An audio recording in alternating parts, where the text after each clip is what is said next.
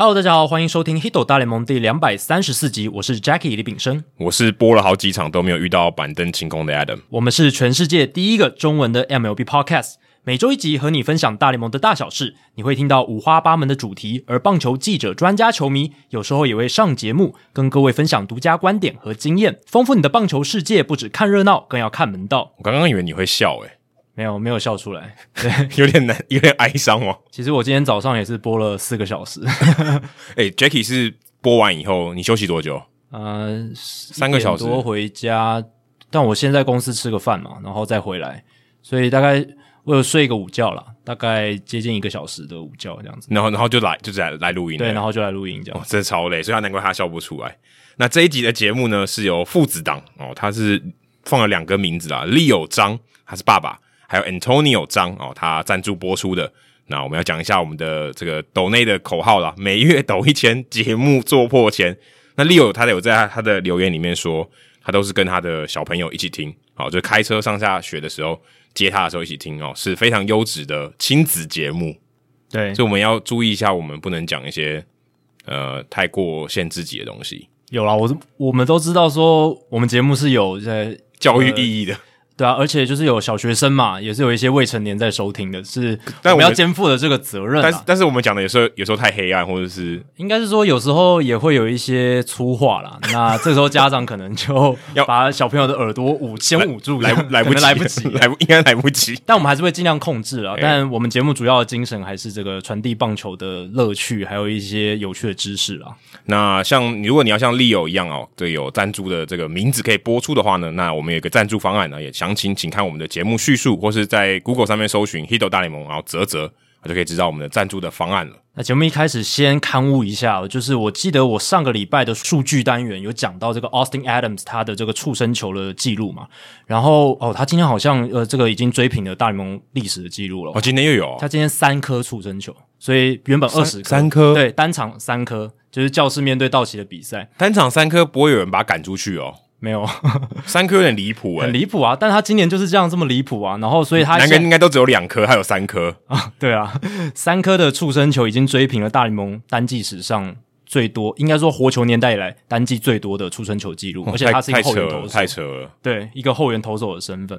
那我那个时候说他今年的滑球使用比例应该是这个有记录以来最高的，百分之八十七左右嘛。但我发现我是错了，因为我后来去查。我发现呢，今年至少投一百颗滑球的投手里面，Matt Whistler 这个光芒队的后援投手才是滑球使用比例最高的。对，我记得他就只丢滑球，对，他滑球使用比例高达百分之九十点七哦。那他是从二零二零年开始舍弃了他的曲球、变速球、伸卡球，基本上就是滑球、滑球、滑球，然后跟他速球这样子，感觉蛮像在打保龄球，他就只跌只丢一种飞碟球，然后其他都不丢了。诶，真的，九成的滑球使用比例，然后剩下一成就全部都是啊，就是，搭配而已。所以。我错了，就是 原本 Austin Adams 原来 Austin Adams 并不是这个滑球使用比例的单季史上最高的，Matt Whistler 应该会是创下这个记录的人，所以在这边跟大家说明一下。好，接下来是念留言时间，Maxim Lin 啊，之前好像他应该有留过吧？有，他是大坑大谷翔平，所以他到底是坑还是谷？哦，现在我们的听众都已经开始就是。这个按照这个模板，欸，就是什么地名，然后再加一个大联盟的球员。一般我们讲满坑满谷，它是大坑大谷，这可能也是他故意玩的一个文字游戏，对，一个文字游戏哦。他说用三小时的 Hito 闲聊 MLB 来迎接 Blue Monday，把到站的心情微微扶正。我不知道他是不是大都会的球迷。这个上线时间真不错，谢谢两位，非常喜欢两位聊到台湾旅美球员上大联盟比率的现象。有时候需要远离媒体喂养新闻，他还把新闻有个 quote。那有时候需要自己爬书 quote 资讯，尽量减少偏差的意识。两位便是抽离思绪的清流，发龙正馈哦，这个是非常罕见，诶也不是非常罕见的，口语上很少用到的成语。我听到的大部分都是振聋发聩啊。不过，但我后来把这个，我对我原本也是以为这个振聋发聩，后来发现我我想说我是不是记错，然后我把它丢到 Google 里面去找。发聋正馈也有，就是一个可以抽换词面的用法。对，然后他刮胡说，耳朵的健康意识要注意，理性的看待新闻，明白记者需要新闻点才有素材去发挥，去渲染的讲一个故事，跳进去批评前，先听听查找各方资讯，在理性数据面前，多的都是情绪。讲的有点沉重啊，但其实我们在聊我们的东西，或者我们讲出我们的想法的时候，我们也是在练习这件事情，就是希望可以保持一个相对客观。但我觉得人很难说没有跳进去某一种偏误的想法。你可能就像我们常常讲这个幸存者偏误 （survivorship bias） 这种事情，其实大家常常见嘛。其实你讲这个旅美球员就是一种幸存者偏误，你会觉得啊，好像呃我们这个大联盟上大联盟的这些球员站不稳啊。可是如果你真的把它放大到全部的这个 pool 来看的话，其实台湾的球员上大联盟的比例是非常高的。所以这个就是一个幸存者偏差。那刚好我今天在录节目之前，我看到呃这个富邦勇士的助理教练林伟浩，他分享了一张图啊，那这张图其实很有名啊，就是二次世界大战的时候，这个他们联盟军啊，他们的飞机飞回到基地以后，他就会找很多弹孔嘛，因为他们这个很激烈的这个交战，所以会看到很多飞机上有很多弹孔，那这些弹孔就是打得乱七八糟的。那第一个想法你就会觉得说，哦，这些弹孔被打得这么多，那我们是不是要把这个地方加强？我们要把这些被打弹孔的地方要加强。那你一开始可能会这么想，这个非常直觉。你看到这些弹着点，你可能会这么想。可是事实上呢，你真的应该想的是，这些飞机其实是飞得回来的，代表有很多飞机呢是被打中了，它没有飞回来的。嗯，那你要加强的应该是那些更脆弱的地方，就是例如说飞机的头，他们有可能是飞机的翅膀或者飞机的中间比较坚固的地方，他们被打到不会影响太多，他们还是飞得回来。可是如果打到引擎或打到这个驾驶舱，哦，那基本上。就驾驶员就丧命了嘛，所以这飞机就会坠毁。所以其实你要加强的地方是你原本看不到的地方，就你没注意到、你没看到的。所以表象好像是那样，但是你要注意到的是你没看到的那一部分。对，就是你要去思考说为什么它会打到这边，而且还有一个原因是它飞回来了，代表说其实打到这些地方相对起来不是这么致命的。对，它还能够飞回来嘛，所以代表说打到那些地方呢，可能只是影响到。呃，它一些飞行的最好的表现什么，但是它其实还是可以飞。对，对至少它不是最重要的，最重要的那些其实它已经你已经找不到证据了，对，因为它已经被打，它已经被坠毁，因为已经毁毁灭了嘛。对啊，所以最应该注意的就是你刚刚讲的，像螺旋桨啦、引擎啦、油箱这些这个地方。对，对，那其他的地方真的就还好。所以，对啊，Maxim Lin 他讲的这些东西，我们确实是在我们节目很注意的事情。我们也是希望说，诶，在。看一个新闻事件，可以广纳多一点的观点，这样子。但与此同时呢，我跟 Adam 也是在看了这些新闻之后，我们现在节目也是希望能够有我们自己的一些个人的想法，没错。就是在看完这些新闻观点之后。诶，我们自己也可以有自己的意见嘛？对对啊，当然我们的意见不会是最正确或者怎么样的，也是我们自己的一些想法。有时候也是猜测嘛，推估这样子。推估，然后或许是也带着我们的一些个人的偏好，依据我们自己的个人的经验，但我们就是提出来，那大家可以多多讨论，对，然后多多分享你自己的观点跟看法。也许，诶，你们有更厉害的观点跟看法可以分享给我们，而且很有可能我们是错的，是，就是或是我们自己就跳入了这个偏误里面。对，因为其实就像伟浩说的，他跟我分享说。其实，在运动分析的领域，就像我们这样子的节目，有很多这种误区啊。他自己是做分析的工作，他做助理教练，他做很多分析，他也要自己时常的提醒自己说，不要掉到这个误区里面。所以，这个其实是需要练习的啊。也不是说每一个人他脑袋很非常清楚，他一定不会跳入这种误区里面。对，其实人都会的。对，所以我们的节目我们在做的时候，其实我觉得我们多多少少也会犯这种错误。那也是给大家一个算是一个脑力激荡啊，就想想看。诶，我们是不是也犯了这个错误？或是你平常在想一些事情的时候，是不是也犯了这样的错误？也算是一个动脑的一个机会。对，那我在看这个留言的时候，看到最后一句，我就在理性数据面前，多的都是情绪。我读到这一段，我就觉得我好像在听到那个蛋堡的一首歌，叫《过程》哦，在在离开世界之前，一切都是过程。我不知道诶，那个那个韵有点像，所以我就是觉得那个脑中突然想起这个旋律，哦、所以我觉得 Maxim Lin 他这一段其实。他这一整段写的都蛮有一点韵味在的，他有，我觉得他有点想要有一对有一些韵味，可是有点文采哦。但我其实不是很同意这一句，因为你你有可能，我们一般讲说数据不会骗人，但是呢，要骗人的人就说谎的人，他会利用数据，是吧？所以有时候也不是只有情绪，你知道，反正有时候是目的，它不见得是一种说啊，我非常愤怒，我看这些东西。我我我解读的方法是这样，有时候也不是情绪啊，有时候它只是解读的角度不同而已。数据有时候是会被操弄的，表面上看起来呢，它是一个好像很理性哦、很客观的数据，但搞不好它的样本数是刻意的筛选过的，嗯、搞不好它的这个诶，比如说表格它的这个横轴的一个数字，它是这个范围是有挑选过，所以让你看起来好像变化很剧烈。哦，那图图表上面图表更容易操作，这可以做操作的。所以你看起来好像它，比如说变动很剧烈，但你如果把它这个维度拉宽一点、拉大一点，它其实只是一个小幅的波动。对，诶，这些都是可以去做操弄。所以大家在理性的数据面前呢，呃，额外的可能要更多的是谨慎啊。诶，对，对说的更好，对，说的要更谨慎，或是。你要想办法说，诶，你要保持一个我们说批判性思考，是你看到的时候不要全然相信，先怀疑一下啊，先给自己怀疑几分钟的时间，对，当然去思考这件事情。以我们从媒体的角度，有时候我们为了说一个故事，我们必须让一些数据看起来比较吸引人。哦，这个这个是我们自己有在做的事情。其实说故，其实说故事，如果你把所有的东西都讲清楚。其实不是一个很好的说故事，就有点无聊了。对，就是你就是报道，对啦。甚至我们有时候报道比较更像说故事，对啊。你就像那个我们讲那个 Moneyball 魔球，其实它不并不是一个很完整的故事，它很多真实是不见的。是，但是他说了一个很好的故事。Michael Lewis 他当然也是有稍微就是筛选过一些事实，然后来让这个故事更戏剧化。对，他想要呈现的东西更凸显出来，他有忽略掉一些东西嘛，对啊。所以你们在看大联盟新闻，有时候他们就说啊，这个是史上。呃，第几次在什么情况下第一次发生这样的事情？很多的 qualifier，很多的条件。那你如果从纯数据的角度来看，你会觉得那、啊、那其实没什么，那个都是设定过很多条件才会这么有趣。但其实呢，这个就是媒体他说故事嘛，吸引人嘛。那你有时候聊天，诶讲一下这些有趣的 fun fact，也是看棒球一个好玩的地方，看运动好玩。反正你有时候太理性，太去想那些事情，又觉得很无聊。对，我觉得。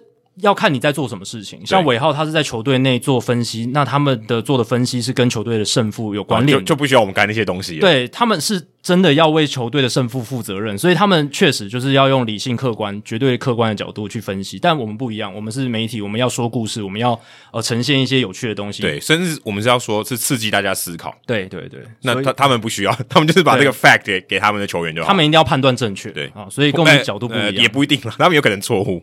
有可能，但，但他们尽可能他们的目标，他们的目标一定是一定要做到正确，对，力求正确，力力求正确啊！所以这个角度不一样，所以也会有不一样的想法跟做做法。好，接下来冷知识的时间哦，配合一下就是呃这个系列赛，就是这个周末呢有这个地铁大赛嘛，就是纽约洋基跟纽约大都会的系列赛。那当然也是配合着九一一事件的二十周年，所以大联盟特别安排这个周末有这个地铁大战。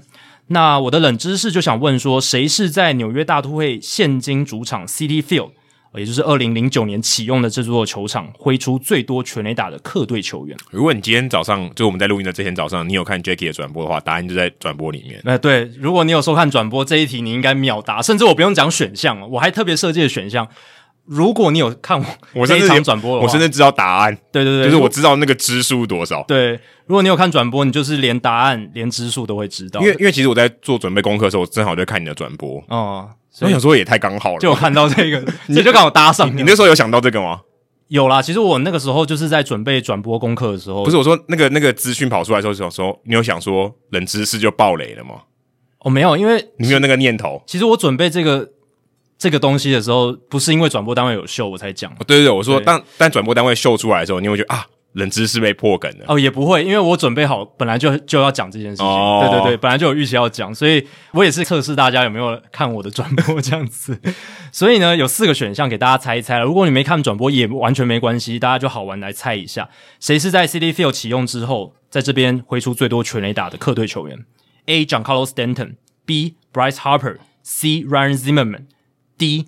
Freddie Freeman，你这里面刻意漏掉马林鱼队的球员诶、欸，有吗？Stanton 也就是马林鱼的球员哦，以前嘛，对啊，哦对耶，他在马林鱼打很久，诶，那这样哦，每一队都有了，几乎每队，因为 Harper 两队，对对。对，所以我这边都是筛选过的，都是在美国联东区，诶，基本上大部分生涯都在国联东区，Stanton 不算了，对，但是他就是一大部分也都是在国联东区，是是是，那 Bryce Harper 全部都在国联东区，Zimmerman 全部都在国民队，Freddie Freeman 全部都在勇士队，而且。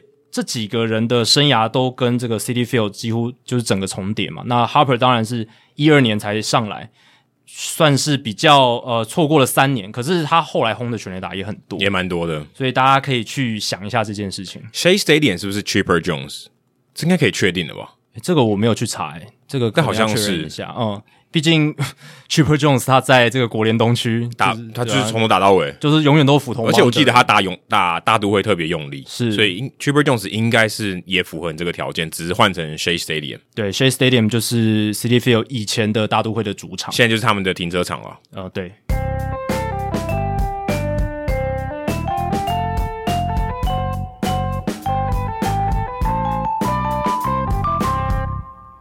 好，这期节目呢，我们一开始先来聊一支大联盟最近这一阵子啊，火烫的火烫到不行的一支球队，就是多伦多蓝鸟。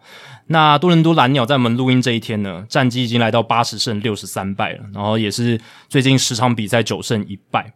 那蓝鸟队的战绩起飞呢，我自己是觉得啦，跟水手队的状况是一个相反。为什么呢？哦因为蓝鸟队他们其实阵容从季前来看就是一个还不错的一个阵容，对，而且有很多明星球员嘛。当然，我们会对他的牛棚有一些疑虑，对他们先发的深度有一点疑虑。可是呢，至少开赛之后、开季之后，诶，他们的得失分差维持的都蛮好的，就是一个进攻火力蛮强的球队。对啊，投手也没有特别弱。我看他们目前的得失分差正一百六十七分，在美联是仅次于太空人跟光芒的。嗯，合合理，非常合理。甚至比这个白袜正一百三十四分还好蛮多的哦。欸、对，白袜是在美联中区独占鳌头嘛，对吧、啊？所以蓝鸟现在的一个状况是，他们得失分差非常好，可是他们的整个战绩呢，并没有像他们得失分差反映的那么出色。你如果去看他们的必胜战绩，或者是一些预期战绩类的，就是用得失分来算这个胜率的，对，他们的实际战绩都比那些预期战绩来的糟。嗯，哦，所以就跟我们之前聊水手的是一个完全相反，水手就是阵容看起来不是那么理想。然后呢，他们的整体的得失分差也是负的，可是他们战绩却异常的好，实际战绩异常的好。那这关键就在于，即便蓝鸟队他阵容水准非常高，但是他们关键时刻的表现并不是那么理想。那截至哦昨天为止呢，蓝鸟队他们在高张力情境的这个打击表现，确实是所有各种情境里面，不管是低张力、中张力里面最低的。哦，他们在高张力的打击表现，OPS 是点七四九，相比于低张力，就是比较没有那么有压力的情境，他们那时候的 OPS 是点八一八，哦，所以差距是蛮大的。对，但是他们代表他们刷数据的时候很用力刷，对，就是打到啊，例如可能分差很大，所以像今天打到二十二比七，我狂打。他们这个系列赛对精英就是狂碾啊，就是 呃，他们之前对洋基。也不能说狂碾，但是也是也是用炮轰的方式在打，欸，诶，赢球的时候就赢很多分，对，但是有时候就是会一分差就这样输掉，对对。那这个情况对，确实就跟水手相反。然后还有一点就是，水手的牛棚超级强啊，对啊，可是这个也蛮正常的，就是你如果这种失分比较少的情况下，你的牛棚一定要稳，不然你就输掉了。所以水手在一分差的战绩非常好。那蓝鸟的话，你也知道，就是上半季那个牛棚的状况就是很不稳，对，当然他们连连 Brad Hand 都找来，是，然后他们还。季中就补了很多嘛，Adam Simber 也补来嘛，然后还有 Trevor Richards，对，从酿酒人来的，对，那这些补进来，当然 Brad Hand 算是失败了，他被放弃，然后后来被大都会捡走，但是现在看起来呢，蓝鸟牛棚也比较稳定一点，对，比较稳定一点。他们有一个叫什么 Julian Merryweather，嗯，没，好像也是受伤嘛，就是他其实四月的时候就是有蛮惊奇的表现，然后他现在回来哦，所以牛棚也得到一个益助这样子，所以。得失分差其实无法反映这个蓝鸟队他们应该要有的战绩，可是从最近一个月吧，他们已经把这个得失分差该有的这个战绩渐渐的讨回来了。欸、最近十六场赢了十四场、欸，诶对啊。不过不过他们其实，嗯、呃，当然有一部分老虎精英帮他们刷非常多场，嗯，但是有面对到杨基跟运动家，刚好杨基是在一个低点，然后被蓝鸟队直接碾过去。哎、欸、这非常重要，对杨基的那个系列赛是我觉得算转捩点。对，因为而且他们我看那个四场四连战很少嘛。洋基队一局都没有领先过，哦、那但就是碾过去了，就是你你根本连气势逆转的气势都没有。好像是洋基一九二四年以来第一次在一个四连战里面从来没有领先过，总之就是很夸张，对，非常夸张的一个系列赛。那蓝鸟彻底是算是真的是主宰了洋基队。那后来四连战对精英虽然输掉第一场，可是后面是十一比十、十一比二、二十二比七。哦，越来越领入式的来这个，欸、所以他们没有很早哦，没有诶、欸哦、我以为是很少诶、欸、中间还有输一场，对，但是后面算是整个碾压了啦，对啊，那你如果去看蓝鸟队的阵容呢，其实 Vladimir Guerrero Jr.、Marcus Simeon 这两位，他们都有角逐 MVP 的成绩耶，诶对，其实都可以竞争看看的那种感觉。Marcus Simeon 他的加上他手背的价值，他的今年 WAR 值已经来到六点六。那甚至比小葛他的这个五点八还要高了将近一耶。那守备位置有差了，呃，当然有差，因为小葛他是主要就是一垒手，那 Marcus 基本上最吃亏的，对啊，Marcus Semien 他就是二垒嘛，然后还可以守游击手，他今年呢主要是二垒啦，然后还有可以守游击这样子，所以他的这个防守价值很高，而且 Semien 他今年十五盗只有一次盗垒失败，所以哦这个跑垒的价值也很高，对啊，所以。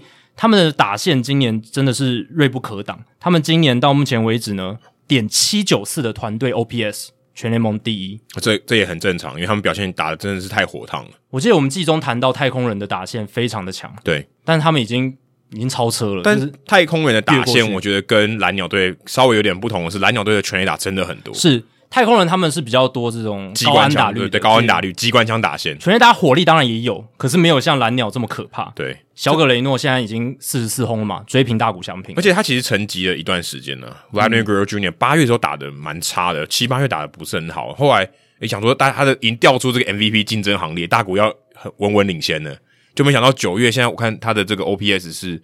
一点零五八，哎，对啊，整个翻转过来了，因为大股其实到八月份就手感渐渐冷掉了，可能一方面也是大家抓到一些弱点，然后针对他做一些配球上的策略，然后另一方面也有可能就是数据要渐渐回归均值，因为他六七月那个不太科学，老实讲，你放到任何的样本数里面都觉得那个太夸张，那自然会有一段比较冷却的时期。那我觉得小葛雷诺他已经是证明他的实力差不多就在这个水准，那他。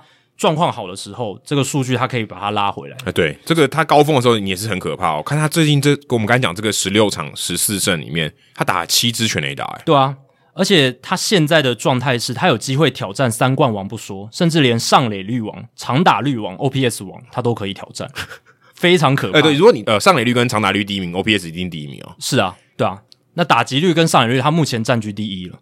那在美联的话，他这个长打率还输给这个大谷。哦，所以还差一点点。大股目前是点六一一，那小葛是点六一零，基本上没有什么。基本基本上没差。对，一场比赛可能就回来了。全垒打他已经追上了，那打点他还输这个 Jose Abreu，Jose Abreu 中间还有 Salvador Perez，但是就只差五分，就是 Jose Abreu 一百零七分，也是可能一场就直接变卦了。是，所以小葛的目前的状况加上他近况好嘛，所以他是很有机会挑战这些记录的。所以有一个延伸的讨论就是说，如果小葛他拿三冠王，而且长打率。呃，这个上垒率都第一名的话，你觉得他会超越大谷变成这个 MVP 吗？每年 MVP 的得主？我在跟张扬的转播里面有聊到这个，就说，诶，如果今天这个二刀流哦打赢三三冠王的话，二大于三吗？嗯，但是如果你真的要讲 MVP，因为 MVP 没有限定你是要野手还投手，对啊。所以，如果大股这种基本上就是作弊嘛，等于早上也上班，晚上也上班啊。当然，他这个加班费就比较多嘛，赚的钱就比较多。对我个人啊，我个人我还是会投给大股啦，因为这个真的是百年难得一见的成绩，嗯，可能可能未来也不会有，很难再出现。大股想要再复制他今年的数据，其实是难度非常高。欸，其实你要讲复制这件事情，我觉得都已经不太可能。他自己要复制自己的表现，我觉得都已经就是。难度非常高诶。其实你说他单季投个一百局，防御率四，然后打击 OPS 点八，我自己这这样子我都已经觉得很厉害了。他这这这已经很夸张了。这样子的 WAR 值可能也有四五，就是一个联盟明明星级的一个水准的表现。这样子都算是一个非常好的二刀流赛季。我季前根本不敢想象的，他今年不止远远超过这个预期，还打的史诗级的这种水准。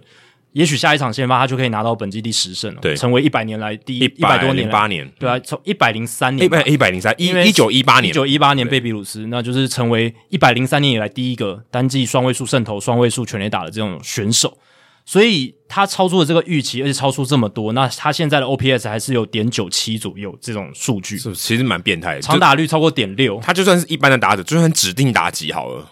就已经够好了。是你你你连防守都不用，我觉得他都有机会说 MVP 可能有他了，对啊。所以讨论到现在，我觉得我们的共识是大谷应该还是要是这个今年美联的 MVP，但这不一定哦，因为美联的这些投票的记者，这些投票给美联 MVP 的记者，他们还是有他们自己的裁量权嘛。那 MVP 的这个奖项也没有说哦，一定按照 WAR 值，虽然 WAR 值现在还是大谷是遥遥领先，因为他他两份工嘛，是对啊。那再回到蓝鸟，就是。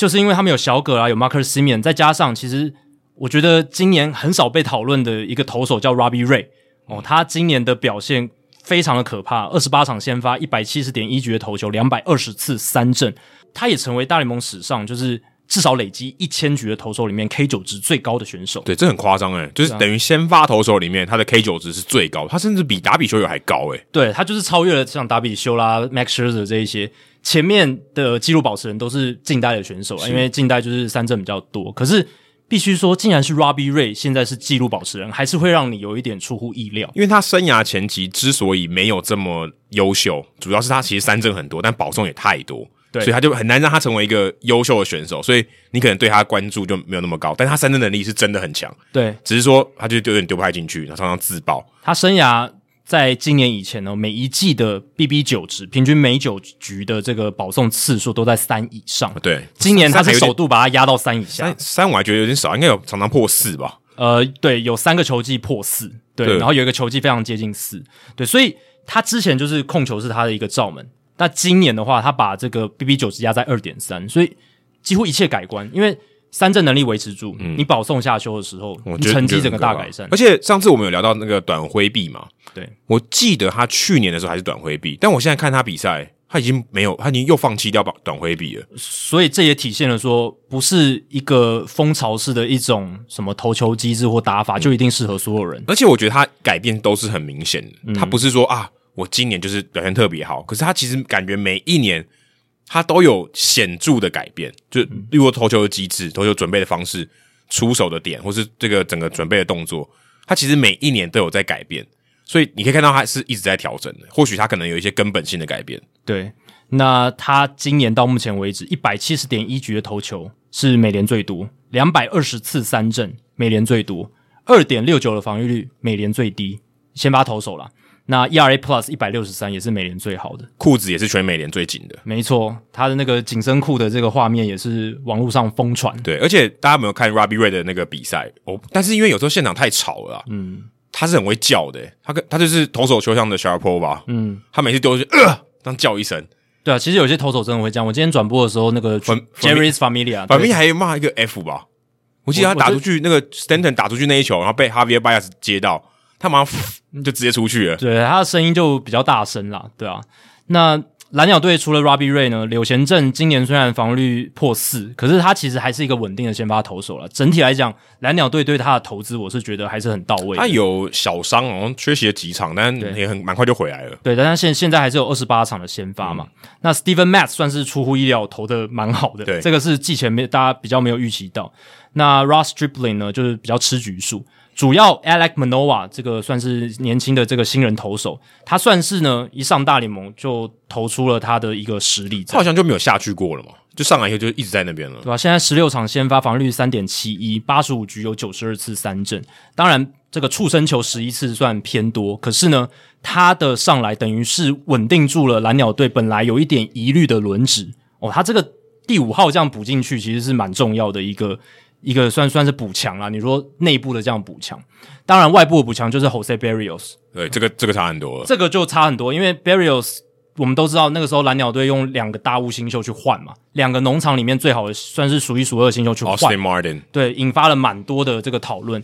那我们当时有讨论过，我们当时也。其实有从蓝鸟的角度去看，其实我蛮想上也是合理。蓝鸟还有点边缘，就是离季后赛有点边缘呢，这个是一个 long shot。没想到现在看起来已经原本远远不是 long shot 了。那其实当初就是这个交易大限前，看起来是离季后赛还有点距离，但是因为他毕竟在一个很可怕的分区。对。我是说，当初看起来离季后赛还有点距离的一些球队，然后勇敢去补强了，目前看起来都收到很好的效果，像勇士队。哎、欸，对，勇士队那个时候，哎、欸、Ronald Acuna Jr. 整季报销，然后我们那时候想说，哎、欸，他们会不会甚至就是放弃这个赛季，或者就是尽量没有那么积极的补强，就让他顺顺的打这样。结果他们非但没有放弃，大力的补强，而且我现在看起来收到很好的成效，现在国联东区的第一名稳稳的坐着。那蓝鸟我觉得也有算是异曲同工之妙。他们也是交易大限前看起来好像没什么希望，可是也勇于补强，而且刚好我觉得那个气有到诶、欸，就刚好他们八月就气就拉上来，嗯、就一波就碾过去了，对啊，所以他们现在牛棚里面有我们刚刚讲的补强的 Adam Simber、Trevor Richards，然后还有 Walking Soria。当然 Soria 来之后表现不是那么好，但是这几个投手我觉得算是有把这个蓝鸟队的牛棚战力稳定住，所以他们现在整个战力的起飞。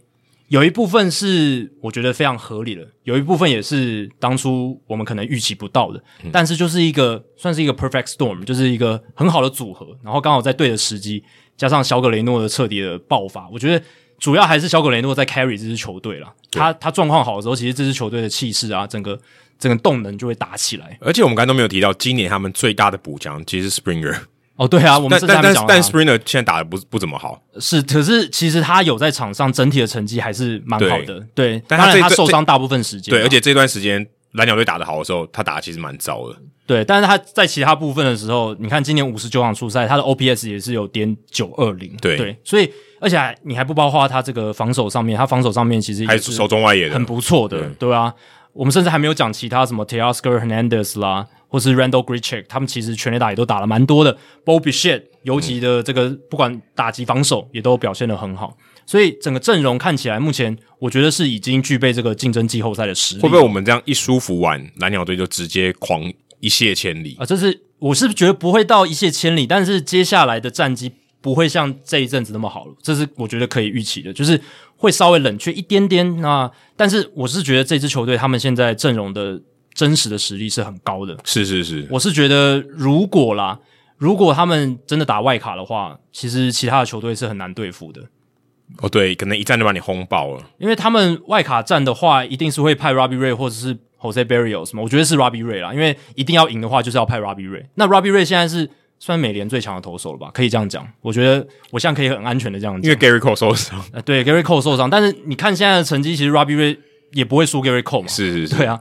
那当然，Gary Cole 也是投的非常非常好。你看 FIP，他的 FIP 也是更出色的。可是我是觉得，以现在 Robbie Ray 今年的这种表现，我是觉得派他，我如果我是蓝鸟球迷，应该要吧，应该是要派他，对啊。所以哇，如果他们打外卡赛的话。这个很好看诶、欸，就是对他们不知道外卡现在有可能对到水手、红袜跟洋基嘛，都有可能。运运动运动家，嗯，运动家最近近况比较差一点，但是感觉上如果他们遇到这几支，哇，其实真的不好对付诶、欸。呃，但是我私心是希望看到基袜的这个外卡殊死战。哦、呃，我个人如果抛开红袜迷的情节，我比较想要看到水鸟对决、欸。哦，水鸟对决也不错，也不错，比较有话，嗯，不知道。可是我觉得对于票房来说比较没有意义哦。就是，嗯、但是我会觉得这个比较比较有多样性。会会比较稀有啊？就是、对啊，对啊，我是求一个，我是求一个稀有性。水手已经二十年没有打进季后赛了嘛，就是让他解脱一下，不然就很痛苦诶、欸。而且就像我们刚刚讲的，蓝鸟队今年算是水手队在光谱的另一个极端的球队嘛。对，他们一个是没有运气，一个是运气很。对，我跟你讲。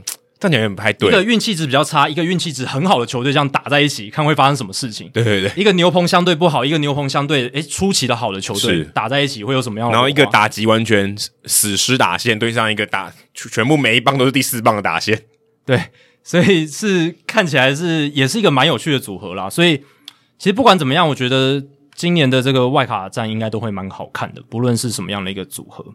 那再看到国联这一边，国联这一边。这个礼拜最大的话题就是酿酒人的五安打比赛，哎，又又五安打，已经不是新闻了。对啊，这个是 Corbin Burnes 跟 Josh Hader 他们合力的这个，在九月十一号联手对印第安人投出了五安打比赛。那印第安人成为史上第一支在一个球季里面被三次五安打的球队，全部都是 Plesac 先发。哎，对啊，真的这太神了，这已经有点吊诡了。对，Plesac 都先发这件事是蛮吊诡的，但被三次无安打，呃，印第安人队的话就不是那么意外。可印第安人打线今年真的是不太好，是，而且就是打局率又偏低嘛，就是除了中心棒次 Jose Ramirez、Franmil Reyes 以外呢，其实大部分的打者安打率都不高。一支球队单季被三次无安打，还是一个蛮糟糕的事情。对，呃，就算说哦，你说宏观的数据上其实也没什么，可是呢，我觉得对一支球队，他们如果你要顾及一个颜面，有没有一个自尊心的话，其实不是一件太好的事情。那这场无安打比赛也是今年第九场的无安打比赛，让这个二零二一年的赛季正式打破了一八八四年单季八场无安打比赛的记录，成为史上单一年份最多无安打比赛的一年。哦，所以我们以后可以说，二零二一年就是无安打比赛年了，而不会是大谷年哦。嗯，也也是都可以，就是有不同的这个标签这样子，对吧？那但是呢，其实这场无安打比赛也没有什么好讲的嘛，就 Corbin Burnes 投的超好哦，Josh Hader 封锁，呃，就这样。他好像是史上第一位在八局投到无安打，而且还领先的投手被换下去的，哦，这好像是他第一个记录，因为通常正常情况下。不会有教练这样做，对，就你只差三个出局数，而且球队领先，因为之前是有你如果是落后的，因为他可能有保送嘛，对，那他分数有掉，没有他是领先的情况下，然后被 take out，然后被换掉。但我觉得这个之后会越来越多见了，因为他已经投一百一十五球了，那个时候，那以后如果有投手也投到八局的无安打。那球队领先，那投到一百二十球的话，我觉得以后大部分教练都会选择把投手换掉，因为这个用球数，然后还有一些前车之鉴，像约翰桑塔纳那一种，会让教练更勇于哦，在这种情况下把先发投手换掉。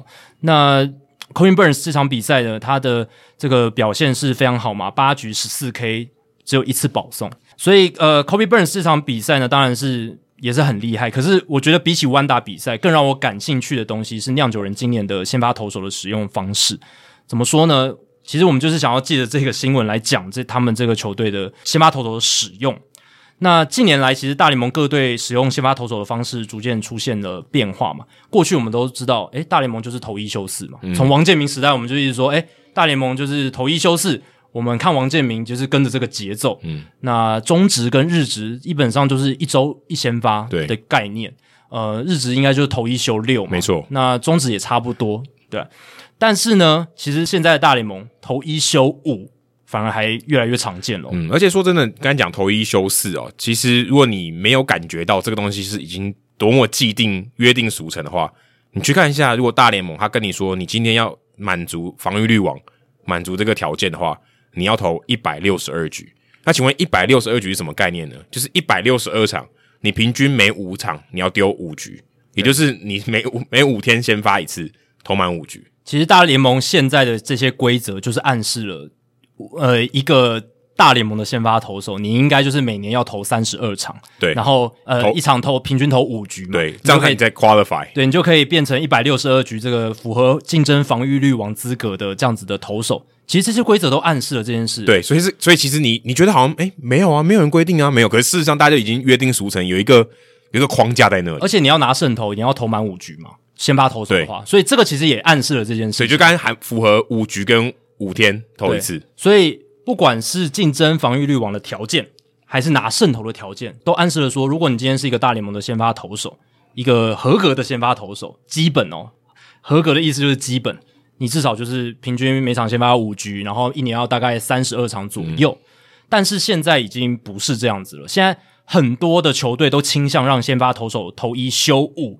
反而投一休四已经逐渐不受青睐了，而我认为这样子的发展的趋势，其实应该就是跟投手伤兵的频率，还有现在各队想要保养投手的这个趋势有绝对的关系啊。嗯、那酿酒人更加明显，酿酒人实行这样子投一休五的概念，其实是算是。最勇于去做，而且也用的最频繁。对，而且他的这个使用的这个频率最高的，就是他们的每几乎每个投手都是这样子做的。对，截至昨天，就是录音的前一天，今年酿酒人先发投手休五天，然后先发的场次是八十四场，我们就简称中五日啊，所谓的中间休五日，嗯，中间休五天。对，中五天，中五日是八十四场，这个数字是全联盟最多。不过这个可能要考虑到一点，就是如果刚好有一天他是休兵日的话，他也会刚好被算进去。对，但不管就是中五日，对，对啊，中五日这个数字还是全联盟最多。对，那事实上这已经创下大联盟一九零一年以来单队单季最多中五日的先发的记录，而且我们球季还没打完，对，还有二十几天，他这个八十四场已经是肯定会是记录，对，一定会是记录。嗯。那我们来看一下他们主要的先发投手他们中五日的情况，像 Brandon Woodruff，他今年有二十五场的中五日，只有两场的中四日，所以。投一休四对他来讲是一个非常罕见的情形，他大部分时间都是投投一休五。Corbin Burnes 十七场的中五日，只有两场的中四日。Freddie Peralta 十六场的中五日，然后 Adrian Hauser 十二场，Brett Anderson 十一场，只有 Eric Lauer 他七场的中五日跟七场的中四日。因为他先发出次数比较少，对，但是。也是因为 Eric Lauer 并不是他们要重点栽培的一个他可能他是第五号或第六号，而且就是主要就吃局数，我帮帮他们去顶这样子。那其实我也不差啦。对，其实重点就是，即便是后面的 Adrian Hauser、Brett Anderson 跟 Eric Lauer，其实都投的还蛮好的，嗯。所以这也是今年酿酒人轮值可怕的地方。后面这个后段轮值四五号其实也都投的非常好，但是前面的 Woodruff、Burnes 跟 Peralta，他们其实都是细心呵护，然后也都是贯彻这个所谓中五日的这种轮值的这样的一个做法。所以你可以看到酿酒人，他们就是，我觉得基本上你可以就说他们就是一个投一休五的球队了。其实这样蛮像是水手队，例如说他们对菊池雄心，他们也是这样做嘛。嗯，对。但是他是主要，他只有一个人，对就是 OK，就只有你这样玩，那就呃，你等于你有一个自己的这个时钟，对，然后其他人去配合你，这样有有点类似这种概念。可是呃，酿酒人不是这样，酿酒人等于所有的先发轮值投手都是按照投一休五的这种这种频率去做的。对，你可以说酿酒人其实他们已经是一个六人轮值，所以才会有这样子一个状况。但不是所有球队或是所有中午日的投手都是类似说酿酒人有一个六人轮值，对，因为有些像是特殊情况，像大谷。像大谷或像菊池这样子，大谷他甚至是投一休六嘛，对不对？对，有时候会这样。对，那就是有一些个案的情况是各队他会依据每一个球员的状况去做一些调整，所以不一定是哦，有一个球员他在某一队特别多的这个中午日，就一定是因为他们有六人轮值，不一定。对，这个逻辑不是这样子。对，但是像天使哦，像是酿酒人就很明显，他们算是比较常用这个六人轮值的一个状态。嗯、但是我相信啊，这个。大家在看到酿酒人他们今年这么成功之后，以后会有更多的球队渐渐的想要仿效这样子的投手，尤其是先发投手的运用方式。你你丢出这个题目的时候，其实我第一个想到的想法是，就很像光芒队当时用 open 的开局投手那种做法。嗯，我会觉得他们会这样做，我觉得有一个很大的原因，我个人的判断是因为去年只打六十场，大家的这个身体的这个这个强度哦，他只经历过六十场。那这算是一个很特别的球季，所以我去年的我的这个工作的时数就这么多。那我今年突然给你拉到这么高，哦，拉到一百六十二场，你受得了受不了？所以我需要，或许这是一个渐进式的做法。嗯，其实坦白说，我也不是很确定说这个东西是不是一年的 one off 的，搞不好明年，搞不好他们就觉得，诶，或许我们有别种做法，我们不一定要用六人轮值，因为六人的轮值之所以之前都没有用，它是有它的缺点的嘛。它一定有它的缺点，因为如果我今天我的名单就是二十五人啊，之前是二十五人，现在是二十六人，等于我要多用一个先发投手，嗯，然后我要多安排一个人，那我等于多安排一个先发投手代表什么？代表我可能少一个野手，或者我少一个牛棚投手，那对我来讲是一个，也是一个抉择，一个损呃，也许是一个取舍这样子，所以我觉得这个已经是一个可能够长期的智慧。那你说要在一年的这个成功，就以后一直改变成一个传统？我会打上一个问号，但我会觉得它是一个趋势，关键就在于它不是今年才有的现象。因为你如果去看哦，大联盟史上每一季啊，就是单季中五日的这个次数，大联盟单季史上最多的中五日先发的场次的前十四名，全部都集中在二十一世纪，所以都是二十一世纪比较多中五日的这个先发的状况。那二零一八年目前是史上最多的一千八百零九场，那二零一九年是第二多一千六百五十九场。那今年已经累积了一千五百八十一场哦，所以球季结束的时候，今年的数字应该会接近这个二零一八年的记录。可是我刚才说的是说，一个球队它完全使用这种模式，应该不是很多吧？可是二零一八年、二零一九年已经看到非常多了。对对，可是他们并不是酿酒人很早就开始做这件事情了，只是以前我们没有讨论到而已。哦，真的吗？对，因为二二零一八年就已经有一千八百零九场中午是对全季啊，就是整个大联盟整季下来这样子。这个数字其实我是觉得蛮有点吓到我，一千八百，我觉得很离谱诶。对啊，还还蛮离谱的。像平均一队是多少？一年六十六十多场，六十场嘛，这样很多，六十场将近超过三分之一诶。对啊，当然也有一部分是因为现在投手先发投手这个轮替很多，就是换来换去很多啦。哦，他可能有算到说啊，他今天如果他跳过一次先发，这种也算进去了。应该应该不会，因为跳过一次先发就休超过五天了吧？对不对？哦，对哦，你是刚好要五天吗？我是准确中五日哦，就是等于、oh, okay. 就是休息天数是等于五天的，对吧、啊？所以我我才会觉得二零一八年这个数字有吓到我，所以这几年是真的蛮多。当然，你说二零二零年，因为大部分投手都没有投那么多局，然后今年有一种渐进式，让先发投手每一个人负担的局数减少，诶，这也是有可能。而且呃，就多了一个人了，二十六个人名单，我觉得也差距很大。是那个人差距等于多了百分之四的战力。对，所以这也是一个因素之一。但可以看到。规则的改变，然后还有现在投手使用方式的改变，确实这几年可以看到中五日先发投手中五日的情况越来越多。那我们传统上大家都认为，诶，大联盟是投一休四的这个观念，可能要开始呃有一些转变。而且这个这个其实转变，我觉得对于很多投手，特别是如果你刚好刚好酿酒人这几个都还算比较年轻，如果你像 John Lester 或是 Adam Wainwright 这种比较年纪比较大的，或者他们已经在这个球界打滚打滚超过十年以上的。你让他们调整说今天投一休五，可能也是很困难的一件事情，因为大家要知道，其实呃，像我之前这也算是一个暴雷嘛，反正之后 Roy Halladay 的那个传记，嗯，是我是我翻译的，然后之后会出这样子，里面就有一章完全提到说他是怎么样去安排他休息的那四天的。其实他的休息的四天，你讲休息其实很不准啦，他根本没有在休息，他一直在工作，他一定要上，他一定要 上班，他不是这样。对，我们平常说啊，休息就周末在家里面玩手机，然后看剧、玩电动。他不是，他是在上班，所以他基本上是每天都在上班。嗯、例如他投完的隔一天就是要超体能哦，就是他把昨天已经很累了嘛，我今天要把这个体能逼到极限。那我今天没有比较没有什么棒球的活动啊，主要就是跑步超体能，偶尔可能长传一下，然后做一个肌肉放松。那隔天呢，就是我们一般讲牛棚日，所以你常常看看到有些。先发投手，如果他可能前一场比赛他投的没有那么多局数，呃，用球数没有那么高，也许他隔一天他会上来丢个牛，就是上来后援一下丢个一局，那可能就是取消牛棚日，我就直接让你上场啊，就让你大概丢个二三十球这样子。所以第二天他们在大概丢牛棚日啊，就是或者简单的做一下跑步，简单的体能的这种训练这样子。那第三天呢，可能就是呃做一些让你身体比较敏捷啊，传接传接球的训练，相对起来是比较 lightweight 一点。那第四天呢，就是最简单的，因为我隔天就要先发了嘛，所以我要保存我的体力，可能就是简单的传球，大部分时间做比较静态的，例如说做功课啊，啊调查这个，欸、不是调查啦，就是去研究说，诶、欸，我明天面对的打者，我最近最近谁状况比较好啊，或是有哪些新的打者我没有面对过的，我去看影片，去做一些资料的整理，这样子。所以他们基本上这四天，那你想，如果今天休息五天的时候，他们多那一天要干嘛？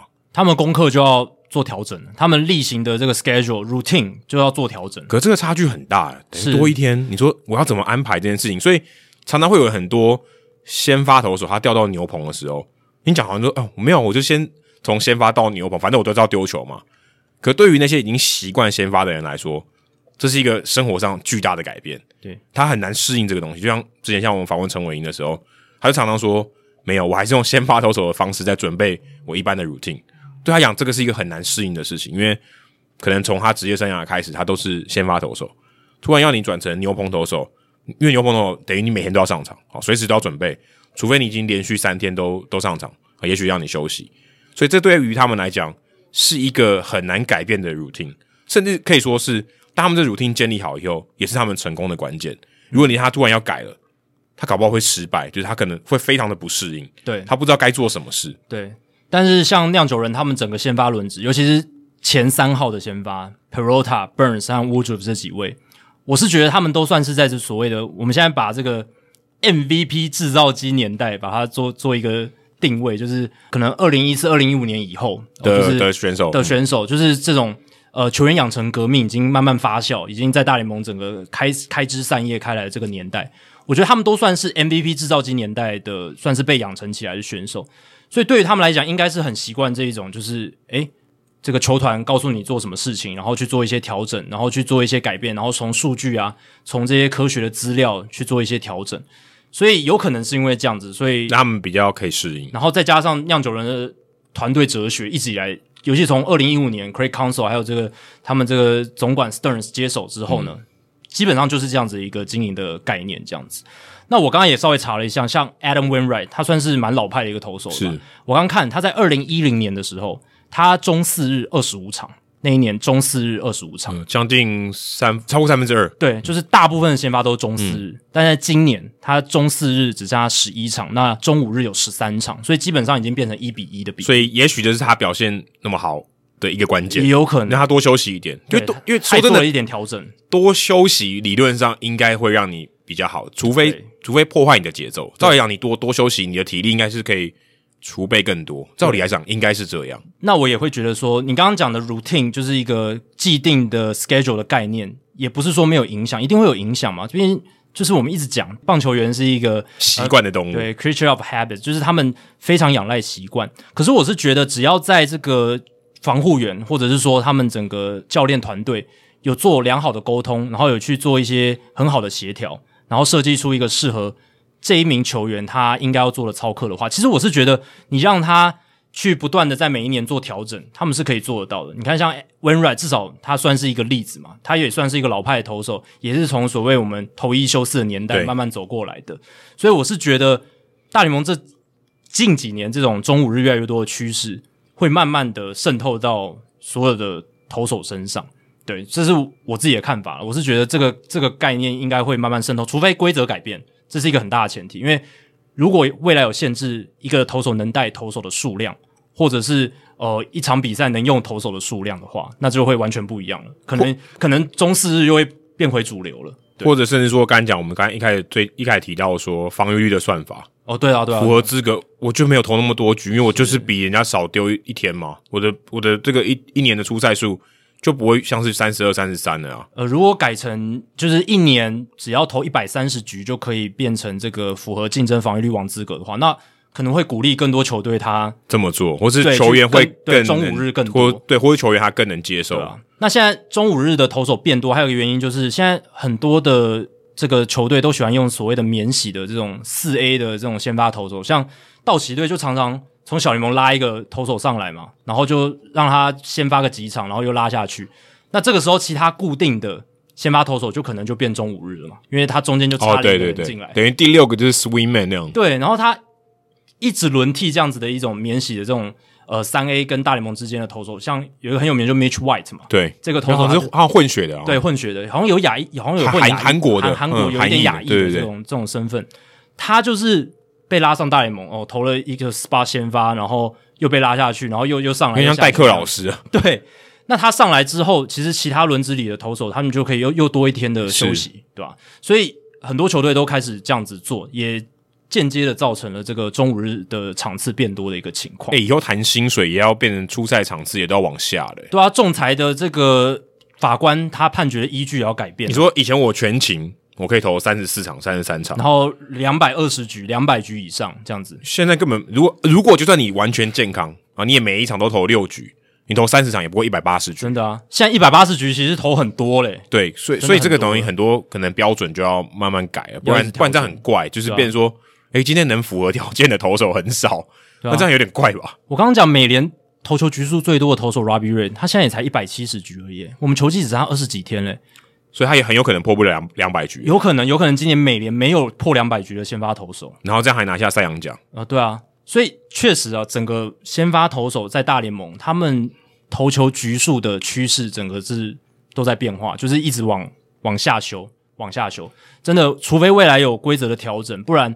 这个先发投手他们负担的工作量，还有他们这个重要性，就是一直在被这个大批的后援大军不断的去侵蚀掉。但其实对大家来讲，如果以球员的角度，有先只讲投手好了，这样对大家来讲是一件坏事。坏事，因为真正等于我的我原本可以发挥的价值被拿掉一点，啊、然后那些我们这样讲一点，就杂鱼们分掉我一些，可是他们的价值又拉不起来，就是那么低。然后你又吃掉我一部分的价值，那那我的钱去哪了？因为那些杂鱼呢，他可能真的只是就上大联盟一两年，然后就吃了那几场的，就是临时的先发而已。他或许确实有几天可以拿到诶大联盟等级的薪水，可是你如果要看长远大联盟薪资的发展的话，大联盟这些球员他们真正需要的是这些像 Gary Cole 这种顶级的先发投手去驱动。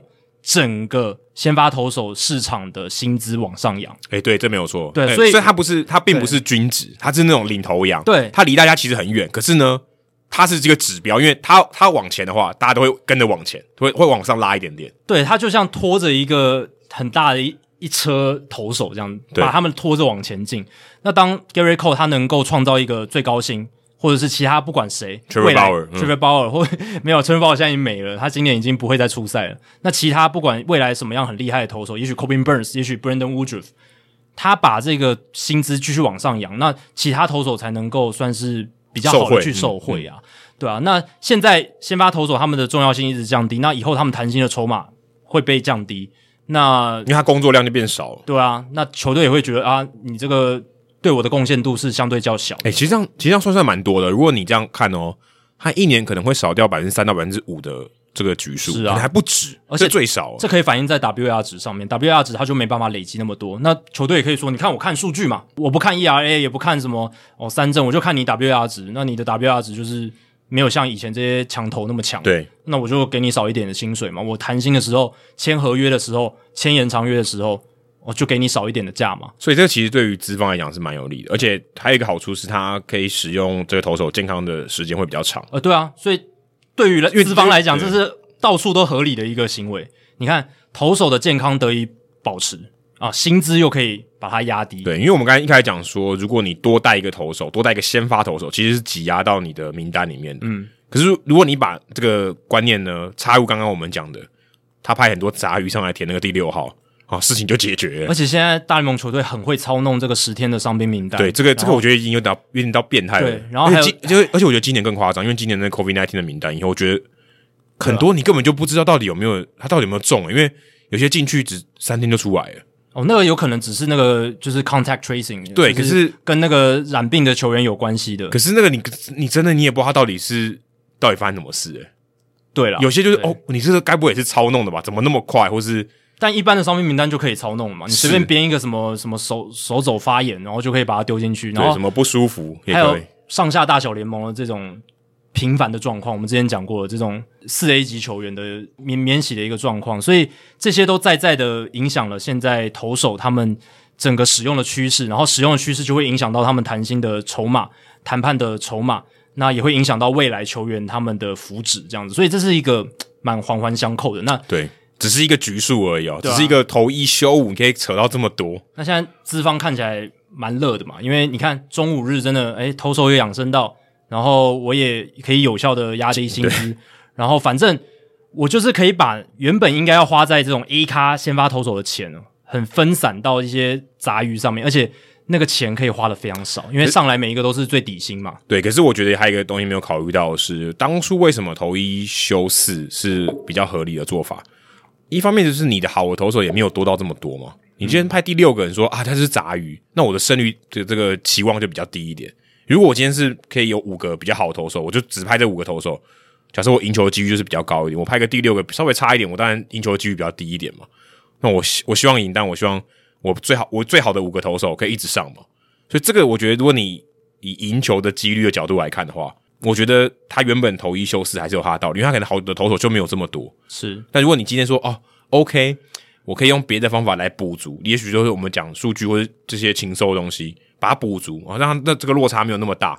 那我可以用后勤的方法去把这些东西补起来，或许真的可以省到蛮多的钱。对啊，我觉得有一个很明显的，就是因为现在先发投手负担的局数变少，所以你要是一个好投手的门槛，相对以前比较没有那么高了。你看以前。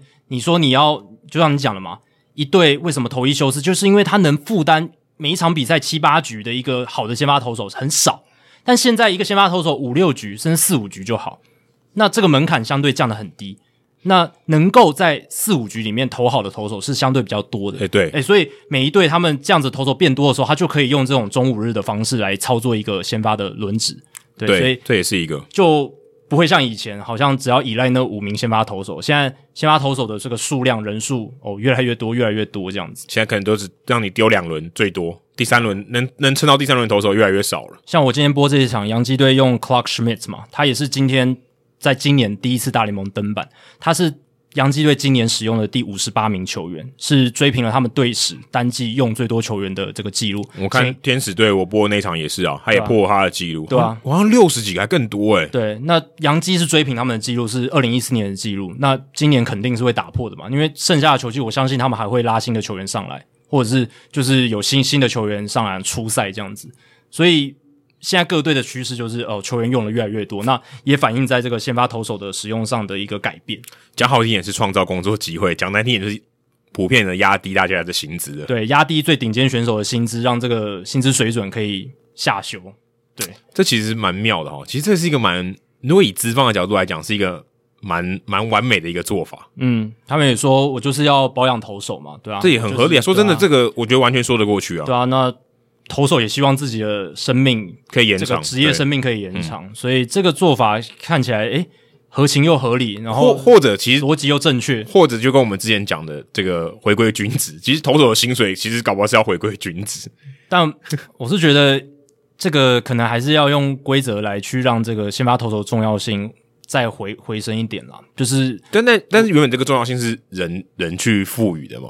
是啊，所以他也没有说一个标准，只是说我们会不会觉得他太低这样子？对啊，是我我就觉得太低了。现在的这个有一些的先发投手的对决，完全让你不会兴奋嘛？就是哦，对，哎、欸，有时候你真的看到那个两个人都不认识啊，或者是两个人都是后援投手。哦、这个这个话题我们好像之前聊过，有聊过。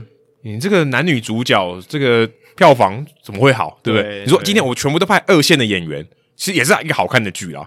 但是你就不会想去看，对不对？对啊，对对啊，所以就会有这种情况。所以这个也是一个大联盟未来要考虑的重点，就是先发投手的重要性是不是要让他适时的回归？那如果要这样做的话，势必要做一些规则的调整。那当然，这又是另一个主题了。不过刚刚提到说，就是好的戏码，一个精彩的比赛。那这个周末，其实大联盟刻意就安排在这个九一一事件二十周年的这个周末。刻意安排纽约洋基跟纽约大都会的一个地铁大战的系列赛。那在这个系列赛呢，就是三连战嘛，其实打得非常精彩，尤其是第二战跟第三战。嗯，第三战就是我们录音这一天，而且刚好是呃礼拜六跟礼拜天。对，嗯、那大都会算是赢得这个系列赛了嘛，拿下两胜。尤其是第三战这一场，Francisco Lindor 单场三响炮，他生涯第一次。嗯，而且每一支全垒打都很关键，嗯、算是只手就帮这个大都会。以七比六赢得这场比赛，嗯、洗白洗的比他牙齿还白。对，这场比赛真的是让他在这个大都会球迷心中留下了一个代表作的形象。没有人在跟他比到战了，全部都比战、嗯，真的很爽，大家都超爽的，对吧？而且很有趣的是，比赛中还有一个插曲嘛，就是 Giancarlo Stanton 挥全垒打之后，嗯，有一些口角啊。当然是因为第二战的时候，Jonathan Villar 哦，好像看到这个洋基队的休息室在吹口哨哦，然后再跟这个打击区的队友暗示。台湾 Walker 第二战的先发投手的球路是什么？这样子就有点这个偷暗号的这个嫌疑啦。当然，这张偷暗号是完全合法的，完完完全全合法。这个是棒球可能一百多年来常常出现的一个。说真的，你要直接喊。滑球也可以，也可以嘛？对啊，没有没有人说不行，扰乱心智也可以嘛？对啊，呃，直球要来了，直球要来了。对，你之之前的泰太古达人是因为他们用非法的手段，用录影机，用看影片，那个不一样。其实打鼓本身没没问题，打鼓也没问题啦，主要是因为他们用这个影片，他打鼓的来源有问题，就是他他怎么判断那个球有问题，资讯的来源有问题。那如果今天是洋基队的休息区的球员判断出台湾 Walker 他在泄露自己的球路，那 OK 嘛？对，这个是很 OK 的，只是说。Francisco Lindor 他在第三战的时候，他打全垒打，诶、欸，他就一直对这个洋基队的球员比这个吹口哨的手势，哦，就是有一点挑衅的意味啊，就是说啊，你们是靠这个吹口哨，我我，我都是靠真真材实料。我觉得 Lindor 跟 Javier Baez 真是一对宝，我觉得大联盟真的要好好珍惜他们。诶、欸，真的是很会制造话题、欸，真的，因为这个很说真的，这个是需要一点天分的、欸，对啊，你很多球员，你看其他人打全垒打，他不会这样啊，他可能他可能根本就没有想到要这样，好不好？嗯，那他他就是很自然的说。我打出全垒打，我就要这样干。对，所以他比完这个手势之后，其实洋基的这些球员里面心里就有点不爽。那 Giancarlo Stanton 他在这个比赛中敲出那个追平两分炮的时候，一吐怨气啊，他也他 他也很会，是绕过二垒的时候就开始跟这个 Francisco Lindor 嘴来嘴去，最后就是引发了一个板凳清空的场面。嗯、那恭喜你，对啊，而且 Lindor 他在就是跟这些洋基球员对呛的时候，巴耶子马上跑到他旁边，哇！比他更激动.比他呛得更大声。他好像还说：“来，你你来，你来，你来，你来，你说那个你来的手势。”对，你来，你来。他马上冲过。我觉得他他们两个是不是真的有真的一对活宝？就是有有没有写好剧本啊？对啊，这个东西很难呢。还有一个就是洋基队 Brett Gardner 也很配合，他就比导战比回去，因为就是讽刺这个巴耶斯跟林多之前这个导战事件。我真的觉得他们这个真的很厉害，因为这个这个要演很难呢，就是很浑然天成哦，就是这很重点，真的很棒诶，就是。你如果今天大联盟主席一定超爽，因为这个也没有真的打起来，然后也不用罚，对，然后就刚好有这种紧张很有张力的名画面，而且也是其实蛮好好笑的哦，就是是蛮趣味的。它并不是真的，我觉得它并不是真的很烟硝味。虽然我在比赛中一直讲烟硝味，确实是有一点烟硝，可是我是觉得起因是蛮好笑的一件事情。对，而且我觉得我刚才有讲，也蛮像在演的，对，就就是我要制造一出戏，然后这出戏让大家觉得很开心，而且这出戏。很自然的就演出来，然后也没有什么报复畜生球那种事情，所以我觉得畜生球是就是比赛的一个环节，没有他们是自己加油添醋的，对，然后把这个比赛搞得这么精彩，对，因为因为如果他们没有做这些动作，这些东西不会发生诶。现场球迷真的超嗨的，看到这个场景，因为这一个系列赛其实。第二战的时候，有一些球迷冲进场内嘛，然后好，好多、哦，好好像两三个，三个，三个，三个，三个，对啊，嗯、然后还有一个裸了上身冲进去嘛，就是有一些老实讲，冲进场内这个真的是不要模仿了，然后也是一个我觉得蛮不好的一个示范，嗯、而且呃，毕竟这个是九一二十周年的这个纪念赛，那呃，当然还是大联盟例行赛啦，可是它是有很重要的意义的，嗯、是要纪念那一些罹难者，然后还有这些所谓的 first responder 去救难的人。那那个球迷他是哦有把东西丢进场内，只是比较敏感的一些行为，这个其实是不鼓励。那撇除这些事情以外，其实，在你看第三站有这样子一个场上的一个比较有趣，甚至是说有一点张力，但是很有戏剧效果的这样子的一个戏码，我觉得是很棒的。而且没有人受伤。如果今天有人触身球，或是有人真的打起来，有人受伤，那这其实不好，损损兵折将了。他们两队也都知道这件事情起因，然后跟一些就是。大家在那边为什么会板凳清空？他们大概也知道这不是 too serious，然后也不需要搞什么这种但出生球报复。对，但是他们就加了一些东西嘛。不过也也如果没有比那个倒站，他觉得哎没什么，也不用比个倒站，或者你也不用立来立来立来。不过也不好玩，也很难讲，就是不知道以后他们在队上的时候会不会有报复出生球、擦枪走火。那如果以后有这个报复出生球，我是觉得就。